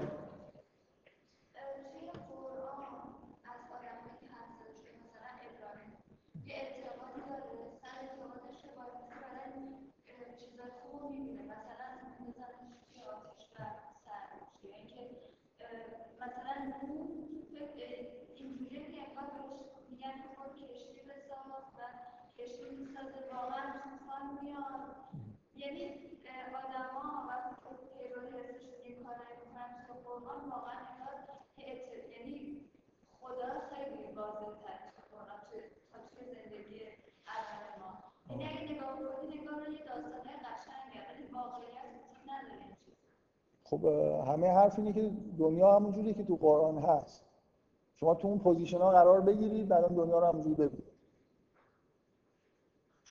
شما الان کجا هستید که انتظار دارید که دنیا رو دنیا رو همونجوری ببینید که ابراهیم تجربه می‌کنه موضوع همینه دیگه. یعنی واقعیتش اینه که شما چه, چه کاری شبیه کار ابراهیم تو زندگیتون کردید که بعدا یه چیز معجزه در اون حد ببینید؟ خب, خب، ابراهیم حداقل از اونجا شروع کرده که هیچ چیزی از فرهنگ خودش رو قبول نکرد. به نظر میاد که میگم واقعا ابراهیمی که از آدمایی تو قرآن خیلی به نظر میاد که اصلا یه شاید یه لحظه فقط یه بار یه معصیتی مرتکب شده همیشه حقیقت رو خوب فهمیده. آدم خیلی استثنائیه دیگه. با آدمای معمولی خیلی قابل مقایسه نیست. یعنی آدم خیلی زندگی خیلی خیلی استثنایی داره. از اینکه اصلا انگار هیچ وقت دور نشده خیلی که بخواد بعدا برگرده. اصلا شرک هم هیچ وقت چیز نشده در واقع اینجوری نیست که مثلا از بچگی و اینا هم نمی‌دونم اول یه مدتی مشرک بوده بعدا راهی پیدا بکنه. از اولی که اصلا بهش گفتن نپذیرفت. به هر حال حال نکته اینه دیگه تمام نکته اینه که شما با طوری اگر زندگی بکنید تو این دنیا به یه حالتی برسید شبیه حالت پیامبران همون چیزی رو می‌بینید که پیامبران می‌دیدن. همه همه نکته اینه دیگه. ما به وضوح خدا رو اونطوری که مثلا پیامبران می‌بینن نمی‌بینیم. یه مقدار زیادیشو مثلا فکر می‌کنیم یه چیزایی به ذهنمون می‌رسه. واقعا مشاهده نمی‌کنیم. و این نتیجه نوع رفتار و در چیزی که تو ذهنمون هست همون نتیجه اینه که ما یه عالم تو وجودمون از اون کلمات خبیث داریم. آخه یه جایی میگه که یطمعن یغفر علی خطیئتی یوم یه یه اشاره مفرد به یه کار اشتباه داره می‌کنه. برای همه آدما که یه معصیتی من نمی‌خوام بگم اینجا واقعا معنیش اینه که یه کار کرده ولی یه جوریه دیگه. این خطایا نمیگه مثل اینکه مثل اینکه انگار یه, یه بار یه اشتباهی یه جایی کرد. پرفکت عمل نکرد. مشکلی پیش اومد. واسه همه آدمای تجربه گناه دارن خب. بفهم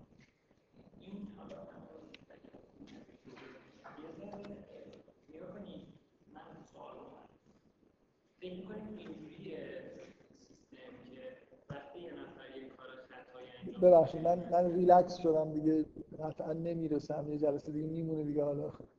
نه برای خاطر سوال شما یعنی دیگه الان نیم ساعت مونده و حالا دیگه تون حرف نمی‌زنم شما هر چیزی دلتون می‌خواد بپرسید وقتی یه نفر یه معصیت می‌کنه یا به قول شما یه کلمه خبیث رو تجربه می‌کنه یه جوری یه حسی که وجود داره اینه که به نظر مثل ریست میشه خب یعنی انگار یه آدم مثلا تا یه جاهایی رفته خب یا مثلا تا یه طبقات هرم رفت بالا خب بعد وقتی یه چیز خبیثه به یه کلمه خبیث در می‌خوره ریست میشه. دوباره نزول می‌کنه کاملا پایین مثل مثلا یه جور مثل آدم. انسان می‌تونه آدم. بهش بوده و مثلا با یه خب. اشتباهی کرده. واژه قرآن واژه قرآنش حبوطه بود. حالا همین من بعد اولا تو قرآن این چیزهایی که راجع به مثلا مؤمنین گفته میشه راجع به ذنوب مؤمنین گفته میشه مثلا فکر کنم یه آیه هست که ربنا آمنا و سمعنا اونا که ایمان.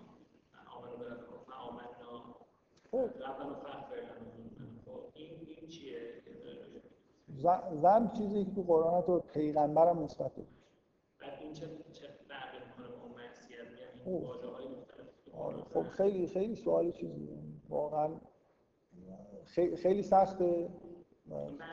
اینقدر تعداد واژه‌ای که قرآن برای خطا خطا زن اسم خیلی خیلی زیاده واقعا نمی‌دونم چند تاست تعداد چیزایی که به اشتباهات و گناه ها رجوع میده خیلی خیلی زیاد مثلا فرض کن سوء و فحشا با هم دیگه کاملا تفکیک میشه. یا چه می‌دونم ذنب و اسم و خطایا اینا, اینا برای خودشون حالا به نظر می‌رسه خیلی رفتن تو این مسیر نهایتا مشکل باشه ها برای اینکه کلا هر نفر بره جلو اولین کلمه خبیثی که بهش برخورد کنه دوباره برگرده اول مسیر دیگه نه. خب کامپلیکه. یه ذره این که من از اون اول که شما راجع به توضیح توضیح دادی یعنی گفتید که انسان میره تا یه لولای قرار می‌گیره بعد اگه یه چیز اه، ناخوب مثلا می‌بینه یه چیز یه کلمه خبیثی تو وجودش می‌گیره. بعدش هم میشه مثلا توبه می‌کنه و اون درست میشه. ال- الان ما هممون تعداد خیلی خیلی زیادی حالتهای به اصطلاح آره، کلمه نگم بگم حالتی. به حالتهای خبیث که نتیجه نحوه زندگیمون داریم برای همینم مثلا نه خ- خدا رو می‌بینیم. مثلا خب یعنی اون رابطه شهودی که باید رو نداریم.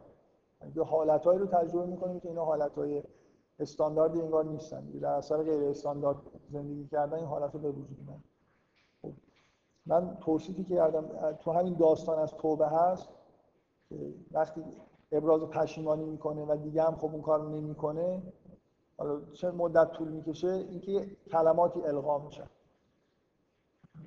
یعنی شما شما فرض کنید که این همون چیزی که من توضیح میدم این این حالتهای خبیث ناپایدارن. یعنی انگار شما باید انرژی صرف بکنید که اینا به وجود بیان و بمونن. وقتی که اون انرژی صرف نمی‌کنید اون کارا رو انجام نمی‌دید بعد از یه مدتی خود به خود همین چیز درست میشه. خود به خود یعنی همین که خداوند القا می‌کنه. اصطلاحی که اصطلاح ما اینه که به طور طبیعی خود به خود این کار انجام میشه و اصطلاح قرآنیش اینه که بعد از توبه خداوند کلمات رو القا می‌کنه. کلماتی که القا بله؟ آدم بر نمیگرده بهش آدم تنزل کرده به یه لولی خب خیلی زحمت بکشه برگرده بهش. ببین چی میگم دارم میگم که دقیقا این اتفاقی که برای آدم میفته که یه دفعه عبور می‌کنه به یه سطح خیلی خیلی بیسی خب به نظر می‌رسه که چیز بشه. برای یه آدمی که داره سعی می‌کنه بره این اتفاق ممکنه به شدت بیفته. یعنی به محض اینکه با یه کلمه چرا آخه؟ این چه تصوری؟ این این یه چیز تاریخیه. ماجرای حضرت آدم. حتی برای همه آدم. یه بار اینکه انسان معصیت می‌کنه و به زمین میاد. ولی اینکه در همین دنیا هی مرتب مثلا کارهای خوب انجام میده کارهای بد انجام میده پایین بالا میشه. ولی اینکه دیگه که مثلا زیر زمین نمیره که. تو همین حیات دنیوی خودش توی زمین داره سعی می‌کنه که به همون کلمات طیب دست پیدا بکنه و یه جوری به بهشت تو همین دنیا در واقع به بهشت برسه. در, در, در, در درون ما بهشت وجود داره. من من سعی می‌کنم که این کار نکنم. کردم بعد از جلسه بیا با هم صحبت کنیم. یه خورده به نظر من سوال چیزی دیگه یعنی یه خیلی بحثی پیش نمی‌بره. احساس می‌کنم که خیلی خصوصی باشه بهتر خب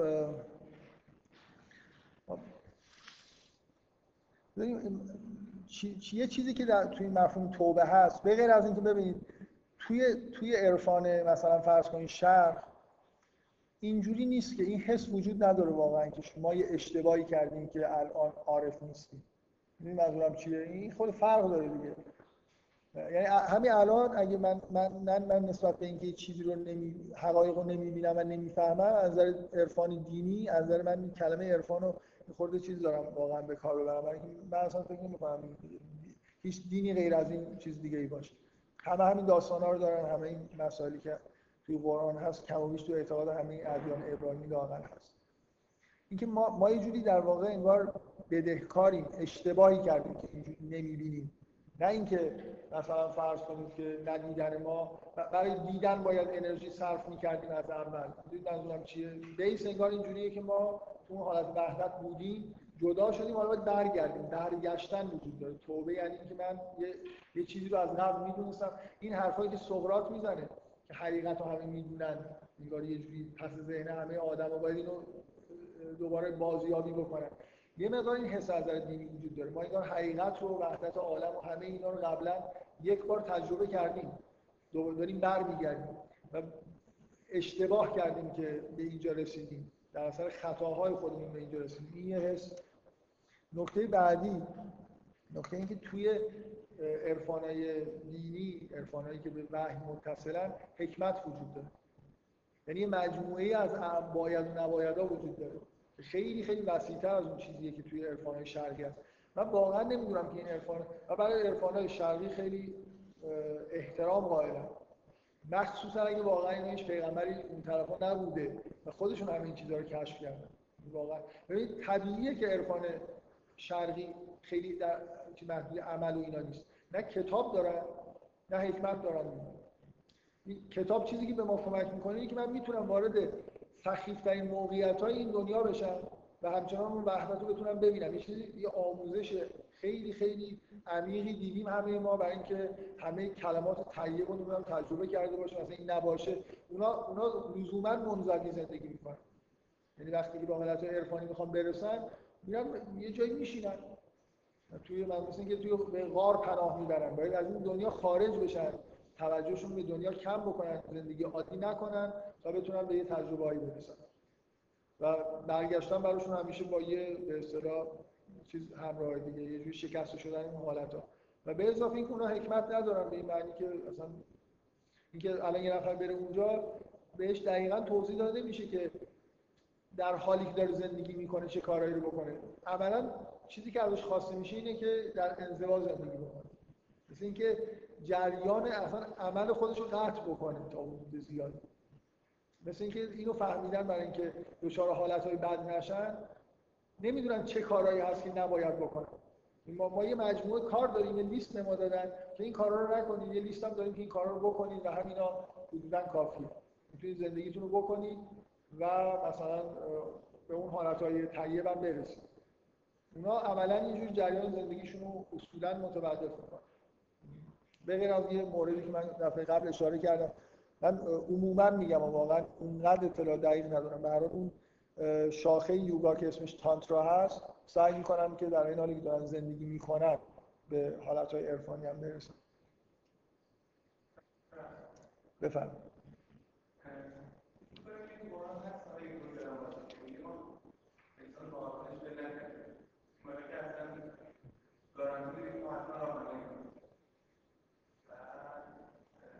هر آدم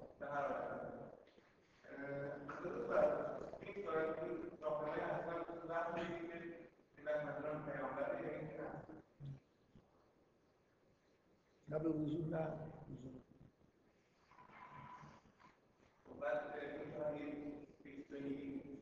ما همه بذار من بذار من یه آیه بگم که لاقل شبیه این چیزی که تو باشه. میگه که در مورد آدمایی که جزء مؤمنین هستن یعنی دین رو مثلا قبول کردن ولی واقعا به ایمان نرسیدن تو قرآن با اصطلاح الذین فی قلوبهم مرض ازشون یاد میشه. اینا لزوما آدمای خائن و پست و اینا نیستن. کسایی هستن که دیندارن ولی واقعا اون به حقایق دینی نرسیدن میگه توصیفشون اول سوره بقره هست میگه اینا رو بذار من اول یه توضیح بدم. اصولا این حالت توبه گاهی تو قرآن اینجوری ذکر میشه. میگه ما توبه می‌کنیم که اینا توبه کنن. یه چیزی که وجود داره که میگه اینا توبه می‌کنن بعد خداوند هم برمیگرده. گاهی هم گفته میشه که خداوند برمیگرده بعد اینا توبه می‌کنن. توبه که همین مدلی که توی همین داستان آدم و هوا هست کسی که توبه می‌کنه بعد یه مرحله الغاء کلمه وجود داره که این در واقع مثل این گذشتش پاک میشه. یه حالتهای خوبی پیدا می‌کنه که حالتهای بعد از بین میره. من دیگه رسما به جای کلمه دارم میگم حالت. استیت. اینقدر گفتم دیگه رسما توی زبان فارسی از کلمه حالت دارم استفاده می‌کنم ولی می‌کنم خیلی توضیح دارم این کلمه معادله با حالت نیست. ولی در مورد آدم که داریم صحبت می‌کنیم مثلا کلمه طیب و کلمه خبیث و الغای کلمه یه چیزی شبیه حالت میشه. شبیه اون چیزی که عرفا بهش میگن مقام. باز یه چیزی نفسانی. ولی واقعا خود کلمه این نیست. ببینید من می‌خوام بگم این با مشاهدات خود ما سازگاره گاهی آدما وقتی می‌خوان قبل از اینکه توبه بکنن طبق برنامه از پیش تعیین شده توبه نمی‌کنن. یه دفعه حالتی بهشون دست میده که از گذشته خودشون پشیمون میشن مثلا داستانایی که نقل می‌کنن میگن که یه آدمی یه آدمی به اسم راهزن معروفی در حالی که یه شب داشت از دیوار خونه یه نفر بالا می‌رفت یه کسی اونجا نصف شب نشسته بود و قرآن می‌خوند و اینکه از دیوار بالا رفت این آیه قرآن رو شنید. اون با صدای بلند داشت می‌خوند که علم یعن للذین آمنوا ان تخشع قلوبهم لذکر الله آیا وقتش نرسیده اینا که ایمان آوردن از یاد خدا قلبشون خاشع بشه؟ میگن همونجا بالای دیوار خوش کشیدن پیش خودش گفت چرا دیوار رسیده رفت و مثلا آدم دیگه شد. این یه آدم خیلی معروفی که تو کتابا معمولا به عنوان نمونه آدمی که در سنین خیلی بالا توبه کرده و مثلا یه جوری به درجاتی هم رسیده ازش یاد این مفهوم توبه خداوندی ما برمیگردیم و اینا رو توی شرایطی قرار میدیم که بتونن توبه بکنن. من این آیه قرآن می‌خواستم بگم که یه جایی تو قرآن این رسما میگه که آدمایی که الذین فی قلوبهم مرض اونایی که واقعا ایمان ندارن ولی جزء مؤمنین هستن میل دارن ایمان داشته باشن ولی گیر کردن. دیگه اینا رو سالی یکی دو بار آزمایش می‌کنیم که توبه کنیم. این موقعیت های پیش برای هر آدمی یکی دو بار توی سال یه حالت ذکر پیش میاد. این موقعیت های پیش میاد. مثلا یا می‌تونه اینجوری باشه یه دفعه کار خیلی بدی می‌کنه که به شدت پشیمون میشه. یا ممکنه یه دفعه همینطوری یه احساس خیلی خوبی از گذشته یادش بیاد بفهمه که چقدر سقوط کرده. یه دفعه متوجه این میشه که خیلی وضعش بده دیگه باید برگرده انگار. آدم به طور طبیعی اینو نمی‌بینه. شما الان یه لحظه مثلا فرض کنید شادی و حس واقعا کودکانه که داشتین یه لحظه واقعا بتونید دوباره تجربهش بکنید احتمالا توی شرایطی قرار می‌گیرید که به شدت میل دارید که همه این زندگیتون رو بریزید دور. تمام این کارهایی که کردید به اینجا رسیدید که دیگه اون شادی رو ندارید همه اینا کاش نبود. آدم هر سالی انگار یکی دو بار این آدما تو موقعیتی قرار می‌گیرن که از این وضع موجود به شدت دچار چیز میشن دچار ناراحتی میشن. میل دارن که این حالت ها رو بذارن کنار. این چیزی که تو خود قرآن میگه خدا میگه ما هر سال یکی دو بار بهشون یه موقعیت میدیم که توبه کنن ولی اینا اصلا توبه نمی‌کنن. کم عده کمیشون توبه می‌کنن اینکه شما میگی اینکه لزوما مسئله از طریق پیامبران نیست.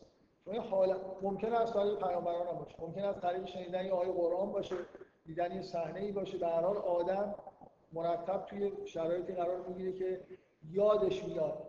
انگار جاش اینجا نیست. نباید به همچین وضعی دچار شده باشه. حداقل ما هممون یه تجربه خوب زندگی توی کودکی داریم دیگه. خیلی تجربه شاد و خوبی اصولا معمولا آدما با حالت نوستالژی به کودکی خودشون نگاه می‌کنن. خاطرات خوبی دارن. و از یه چیزی دور شدیم. یا حداقلش یا آدم هیچ فکری تو ذهنش نباشه هیچی ندونه حداقل می‌دونه که قبلا بهش بیشتر خوش میگذشته. الان وضع خوبی نداره. مثلا یه جوری اگه بدونه که میشه برگشت به حالتهای خیلی شادمانه تر از اون چیزی که در کودکی تجربه کرده خب قطعا میل داره برگرده.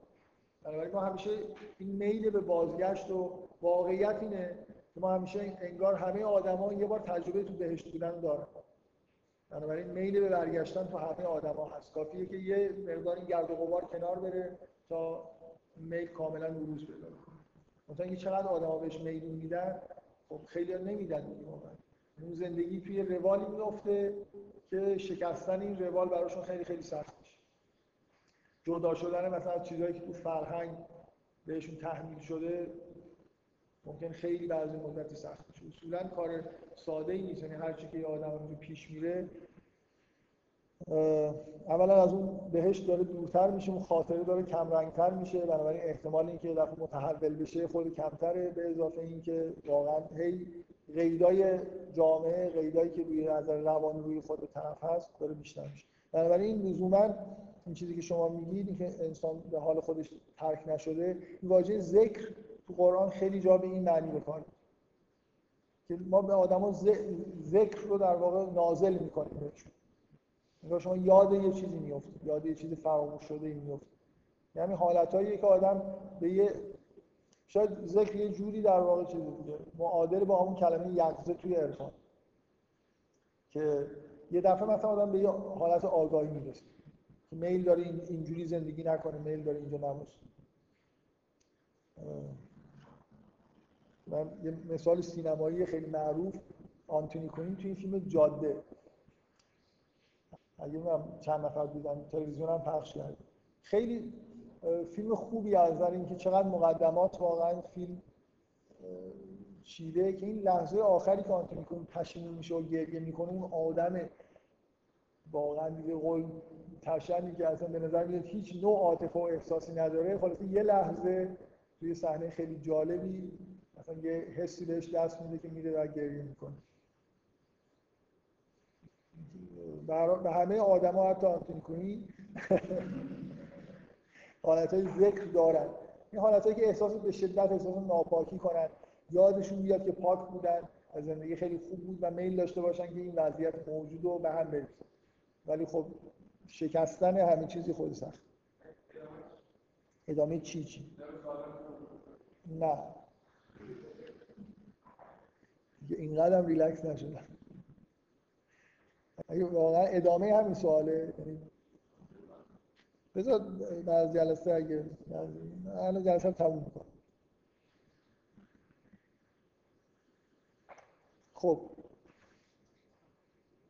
بذار من یه, یه نکته دیگه بگم. یه, یه چیزی که قبل از اینکه این اتفاق بیفته که آدم زندگیشو متحول بکنه یعنی یه جوری گذشته خودش انگار داره ریست می‌کنه.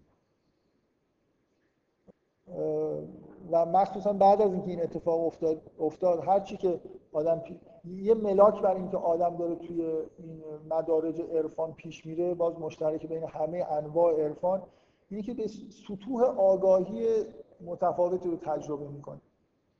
یعنی شما از یه سطح از آگاهی های خیلی سطح پایین در واقع همه عرفا باز این گزارش رو مطلقا دارن. واقعا فکر کنم همه شما هم شاید این تجربهاتون در حدی هست بفهمید یعنی چی. اینکه یه جوری یه لحظه پیش میاد شما وارد یه حالتهایی میشه که انگار تا حالا اصلا خواب بود.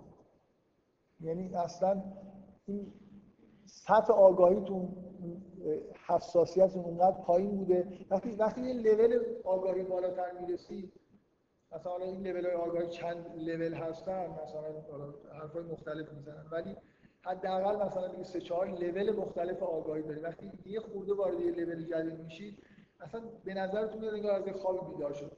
تا حالا تمام تجربهاتون خیلی تجربه ضعیف و از لذت بردن و همه چیز همه نوع شناختتون همه چیز توی لول های خیلی پایین بوده و حالا دارید یه وارد یه جایی میشید که انگار تازه دارید دنیا رو می‌بینید.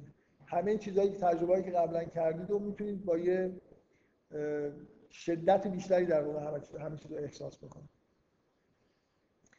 از جمله چیز خیلی واضحش احساس وجود داشتن. و هر کی بگی تو احساس می‌کنی وجود داره میگه آره. یعنی آره واقعا زمین تا آسمون می‌تونه فرق داشته باشه. چقدر این حس قوی تکان دهنده است. مثلا یه جوری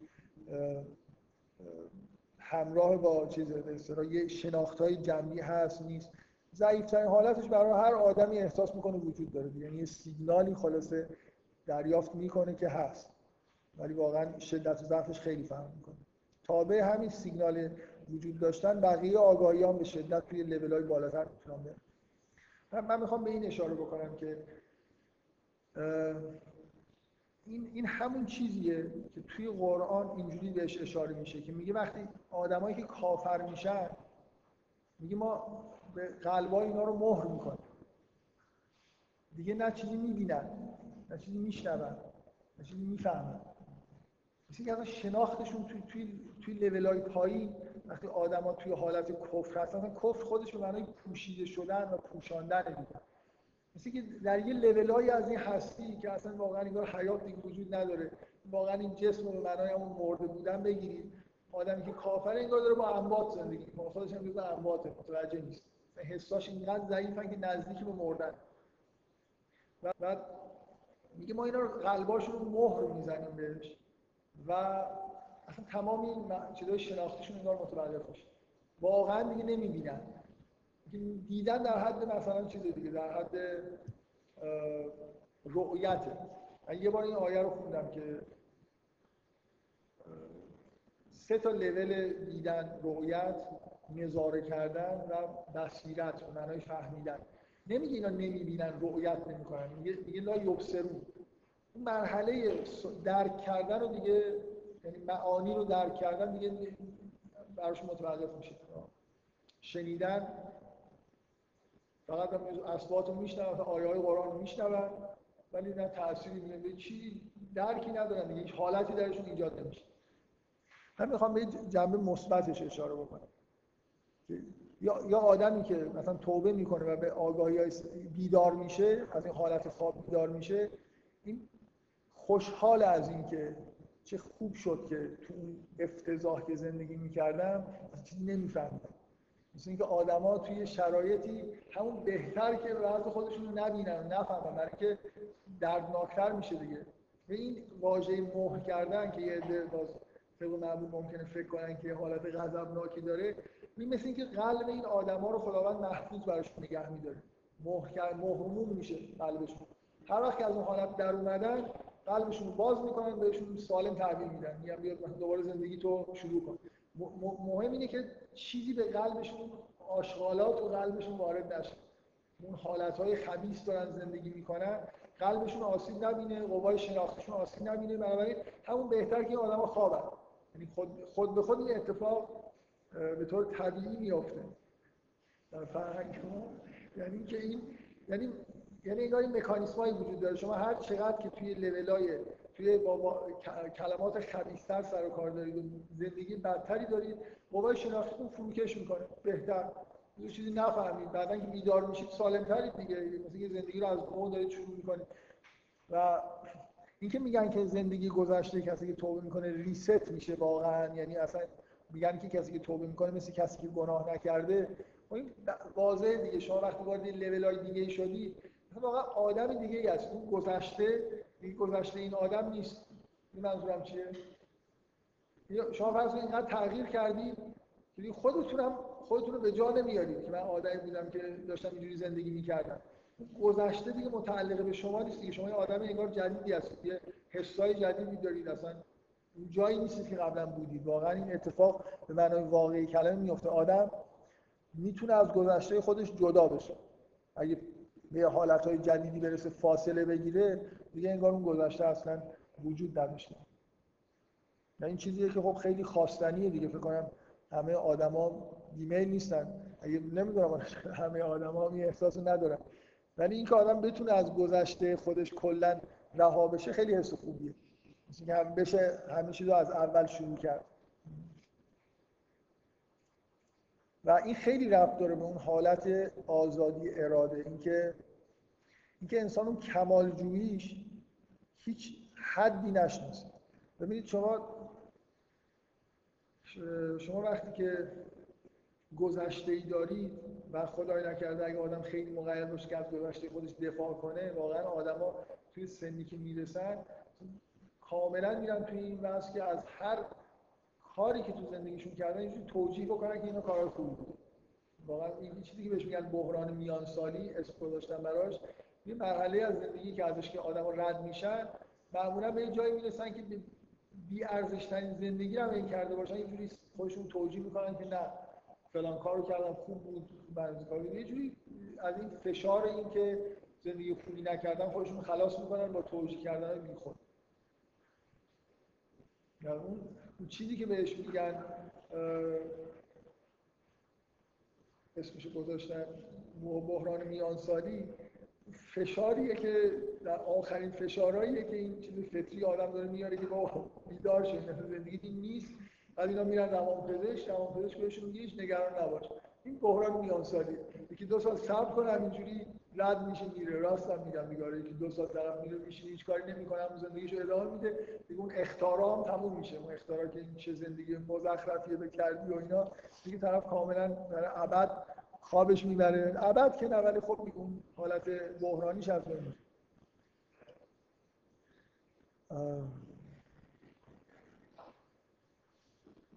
من یه چیزی می‌خواستم بگم.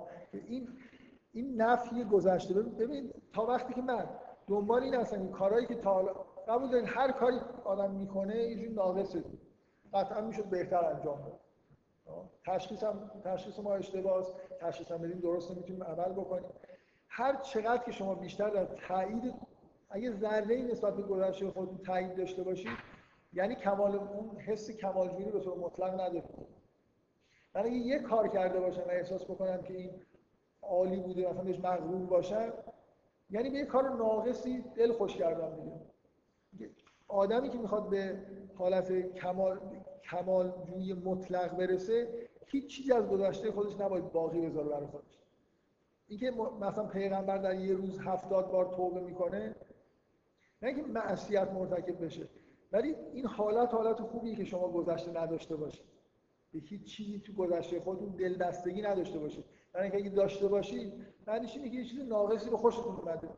به همون مثلا به همون حد کافور ریختن توی شرابتون نمی‌دونید به هر به یک عمل معمولی که انجام دادید عمل خوبی هم که انجام دادید اگه در نظرتون جلوه بکنه دچار مشکلی شدید واقعا همین حداقل ببینید که هر وقت احساس کردید که به به عجب زندگی کردم عجب کاری کردم یعنی که اوضاعتون خرابه دیگه. واقعا یعنی راضی شدید به چیز مثلا خیلی معمولی و محدود و متوسطی راضی شد. و آدمایی که این حس کمالجویی رو دارن واقعا یه حس مداومشون اینه که هر کاری که می‌کنن نفی می‌کنن پیغمبر معصیت نمی‌کنه. ولی هر کاری که کرده باشه. این آقای حسنزاده آمولی کتابی داره الهی نامه به سبک خواجه عبدالله انصاری یه سری دعاهایی نوشته که با الهی شروع میشه. یکی یکی از دعاهاش اینه. میگه الهی مثلا تو شکر می‌کنم که به جایی رسیدم که از سجده های خودم توبه می‌کنم. مثلا به یه جایی رسیدی که اصلا از اینکه چه سجده های مزخرفی کرده پشیمونه یعنی چه دچار شرمندگی شده که اینا این چه سجده هایی بود که من کردم. اگه آدم واقعا در حال پیشرفت باشه نسبت به گذشته خودش با دید منفی نگاه می‌کنه. یعنی که هر روز از روز قبل داره بهتر زندگی می‌کنه. بنابراین روز قبلش اسباب شرمندگیه. هر وقت احساس کردید نسبت به گذشته خودتون خیلی حس خوبی دارید بدونید که یا متوقف شدید یا به احتمال زیاد در حال سقوط کردن هستید که گذشته خودش اینجوری وقتی نگاه می‌کنه میگه به به یعنی افتاده پایین دیگه. گذشته خودتون باید به سمت اون بر نگاه کنید. خب من این جلسه دیگه حتما تمومش کنم